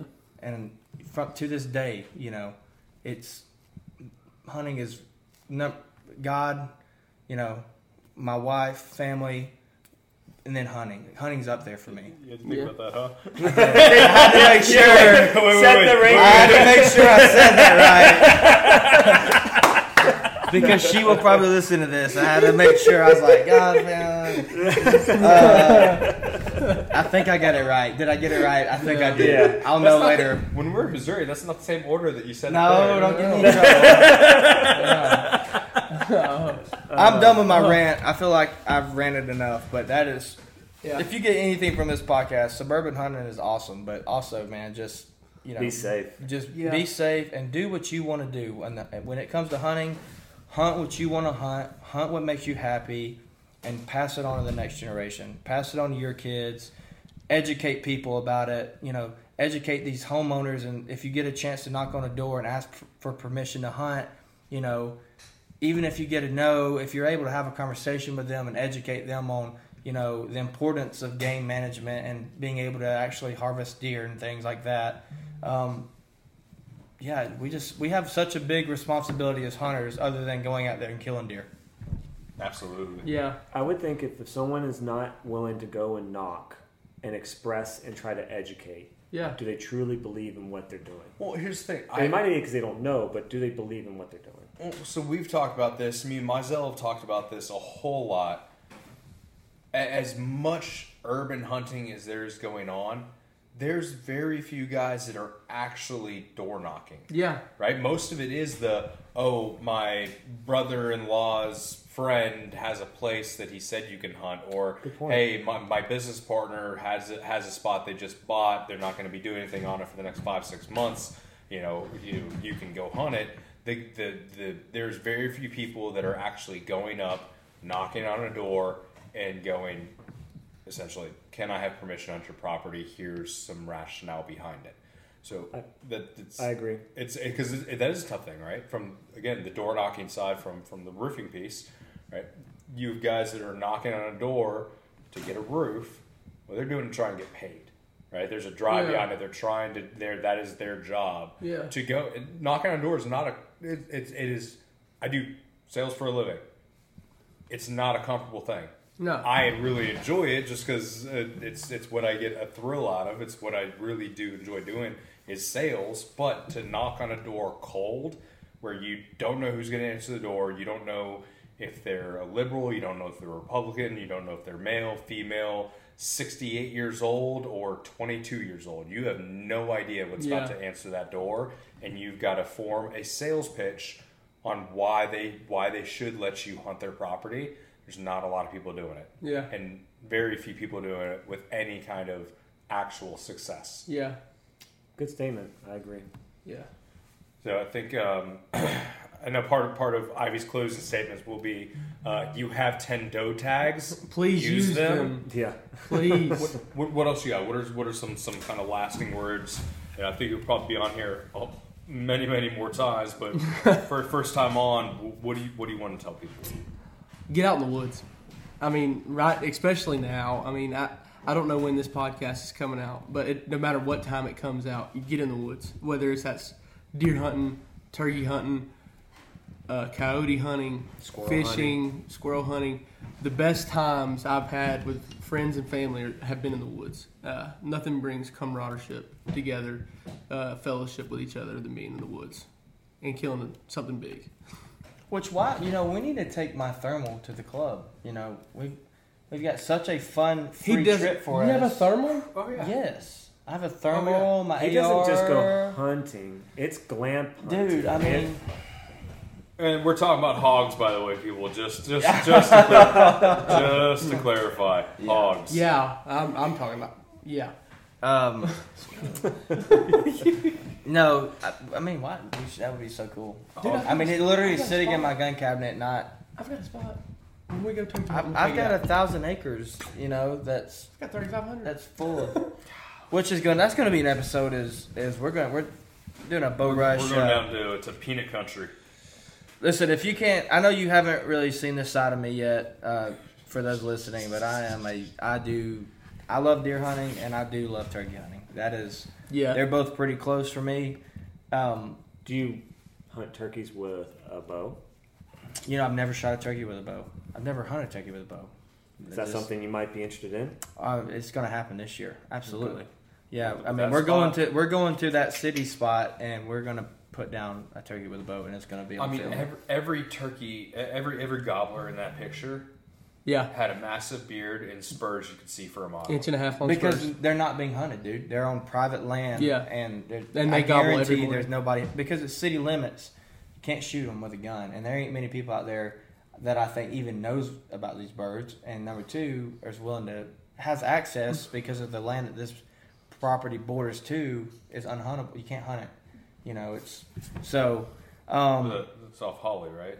yeah. No, this one's This actually off off, of uh, McEvern Stevens. McEvern, St- ah, it's the other side. Okay, gotcha. Yeah. Yeah. Gotcha. Wink, wink. Um, so yeah, we're gonna. Ivy's got Ivy's got some family property down in South Georgia, and uh, evidently it's full of birds. I haven't been down there, but I know he shot a shot one this year down there, and so I know me, Scott. I don't know who else from Bow Rush is, is interested in going, but um, Travis. Travis. Um, That was a little. I don't know who all. I see. I don't know who all was like big into turkey hunting. You know, here. I haven't had much opportunity But to turkey hunt, but I, We're gonna. been I think there's that's a place where there's enough birds to Yeah. where It's big literally enough. everybody can like either pair up or Do what you want. hey, let's go onyx on this side. I'll go on that side, and you go on that side. you have the onX, and I mean, it's And- flat. yeah. Have you guys tried the honey calls? No, Honey hole game honey balls. calls. Yeah. You know, me and Scott, I, I, down at the lease, me and Scott, I tried them with him a little bit. The great calls, man. I mean, Birds it's, just, that was weird. Birds just weren't there. they weren't. It was uh, Maybe you it was a good morning. You know, but the, the turkeys down there, man, they've done so much clear cutting that it's Yeah, but the year the year before was when when so Honey Hole when they came came down with us, our place was fire. So opening morning, I was on a turkey. So at opening morning, we were in that part of the swamp. I went all the way to the side where your spot is that you deer hunt. Mm-hmm. Went down that road Yep. to Jerry's area, mm-hmm. past the culvert. You know, right there. Got on the culvert. That's where we were, Daybreak. That's why we killed them. Yeah, daybreak. I had one hammering right over the river on other property. But I got. I don't know. I was like, I guarantee you, I can probably call him over the river. Where he is, where they are, they either pitch on that side of the river or they'll pitch on our side. And they, but they roost right on that river. And um, I, he, I knew he was like, where I knew the tree he was in. I knew he was probably forty yards off that river on the other property. And I was like, he could easily pitch down on our side. And I got over there. He gobbled probably 10 times on the roost. And I got to just soft calling him. And then, I next thing I know, I heard some somebody on the other property crow calling. and then the daggum bird shut up.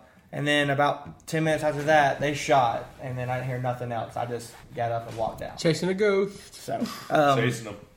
but I mean that's a whole tangent. But that a lot of content coming, turkey season, turkey tour coming from Bow Rush. You know, we've got.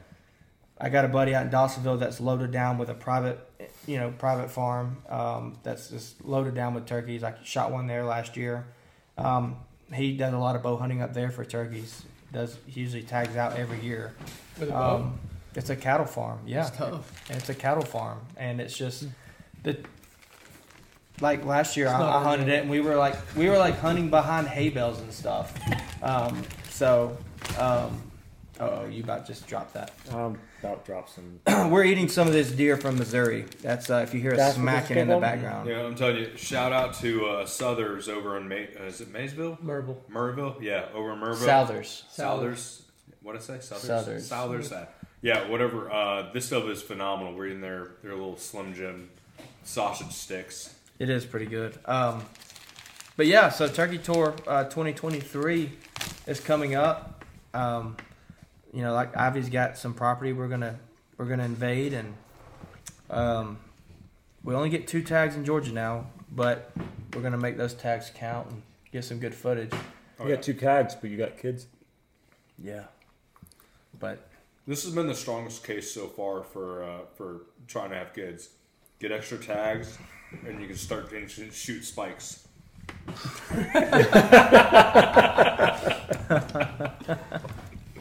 All 11 pointers, eh?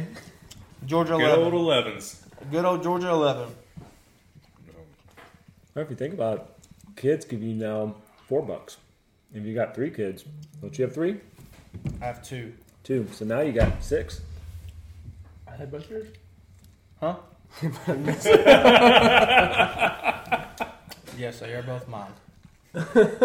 There is no denying that. Milkman, huh? Mm-hmm. So One of them's already taller than you. Wow. this is a Kevin Hart and uh, Rock situation. Me and Parson go way back. We went through uh, Hall County's fire recruit school together. He was in my he was one of my grooms at my wedding. So I was, wasn't I? yeah.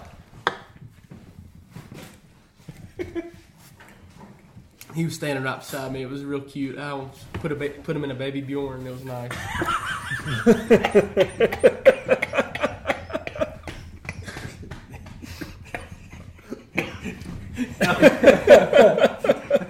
I'm choking on sausage. Yeah. Are you? Wow. Are you now? But Again, another episode.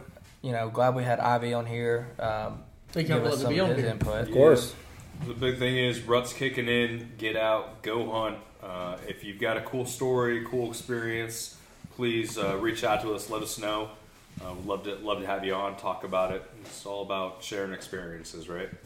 I Oh agree. yeah. That's what hunt, that's It- what hunting is. It's Yeah. not always about the fame. It's about Yeah. telling a story that someone can learn from. And we're all big one big family. Every now and again, we have a giant celebrity like Ivy Kennedy on. here. Oh, Oh gosh. I wouldn't say celebrity, but he is giant. Thanks, All right, guys. guys. Till next time. Thank, thank you. Hey guys, I hope you enjoyed uh, enjoyed the latest episode of my Bow Rush. Yeah, sitting here, me, Chaston, and Travis. Uh, We enjoy the opportunity to be able to bring new guests to you. Uh, if you can, like and follow us on our social medias. Uh, you can always find us just straight at our website at thebowrush.com. Mybowrush.com. Yeah, I do it every time at mybowrush.com um, or the Bow Rush Podcast. Just Google us, find us. Uh, all of our socials are on there, And share it. and share it. And then uh, give us give us some feedback. Is there someone you want us to talk to? Is there something you want us to talk about, or is there something you have you want to come on and talk about?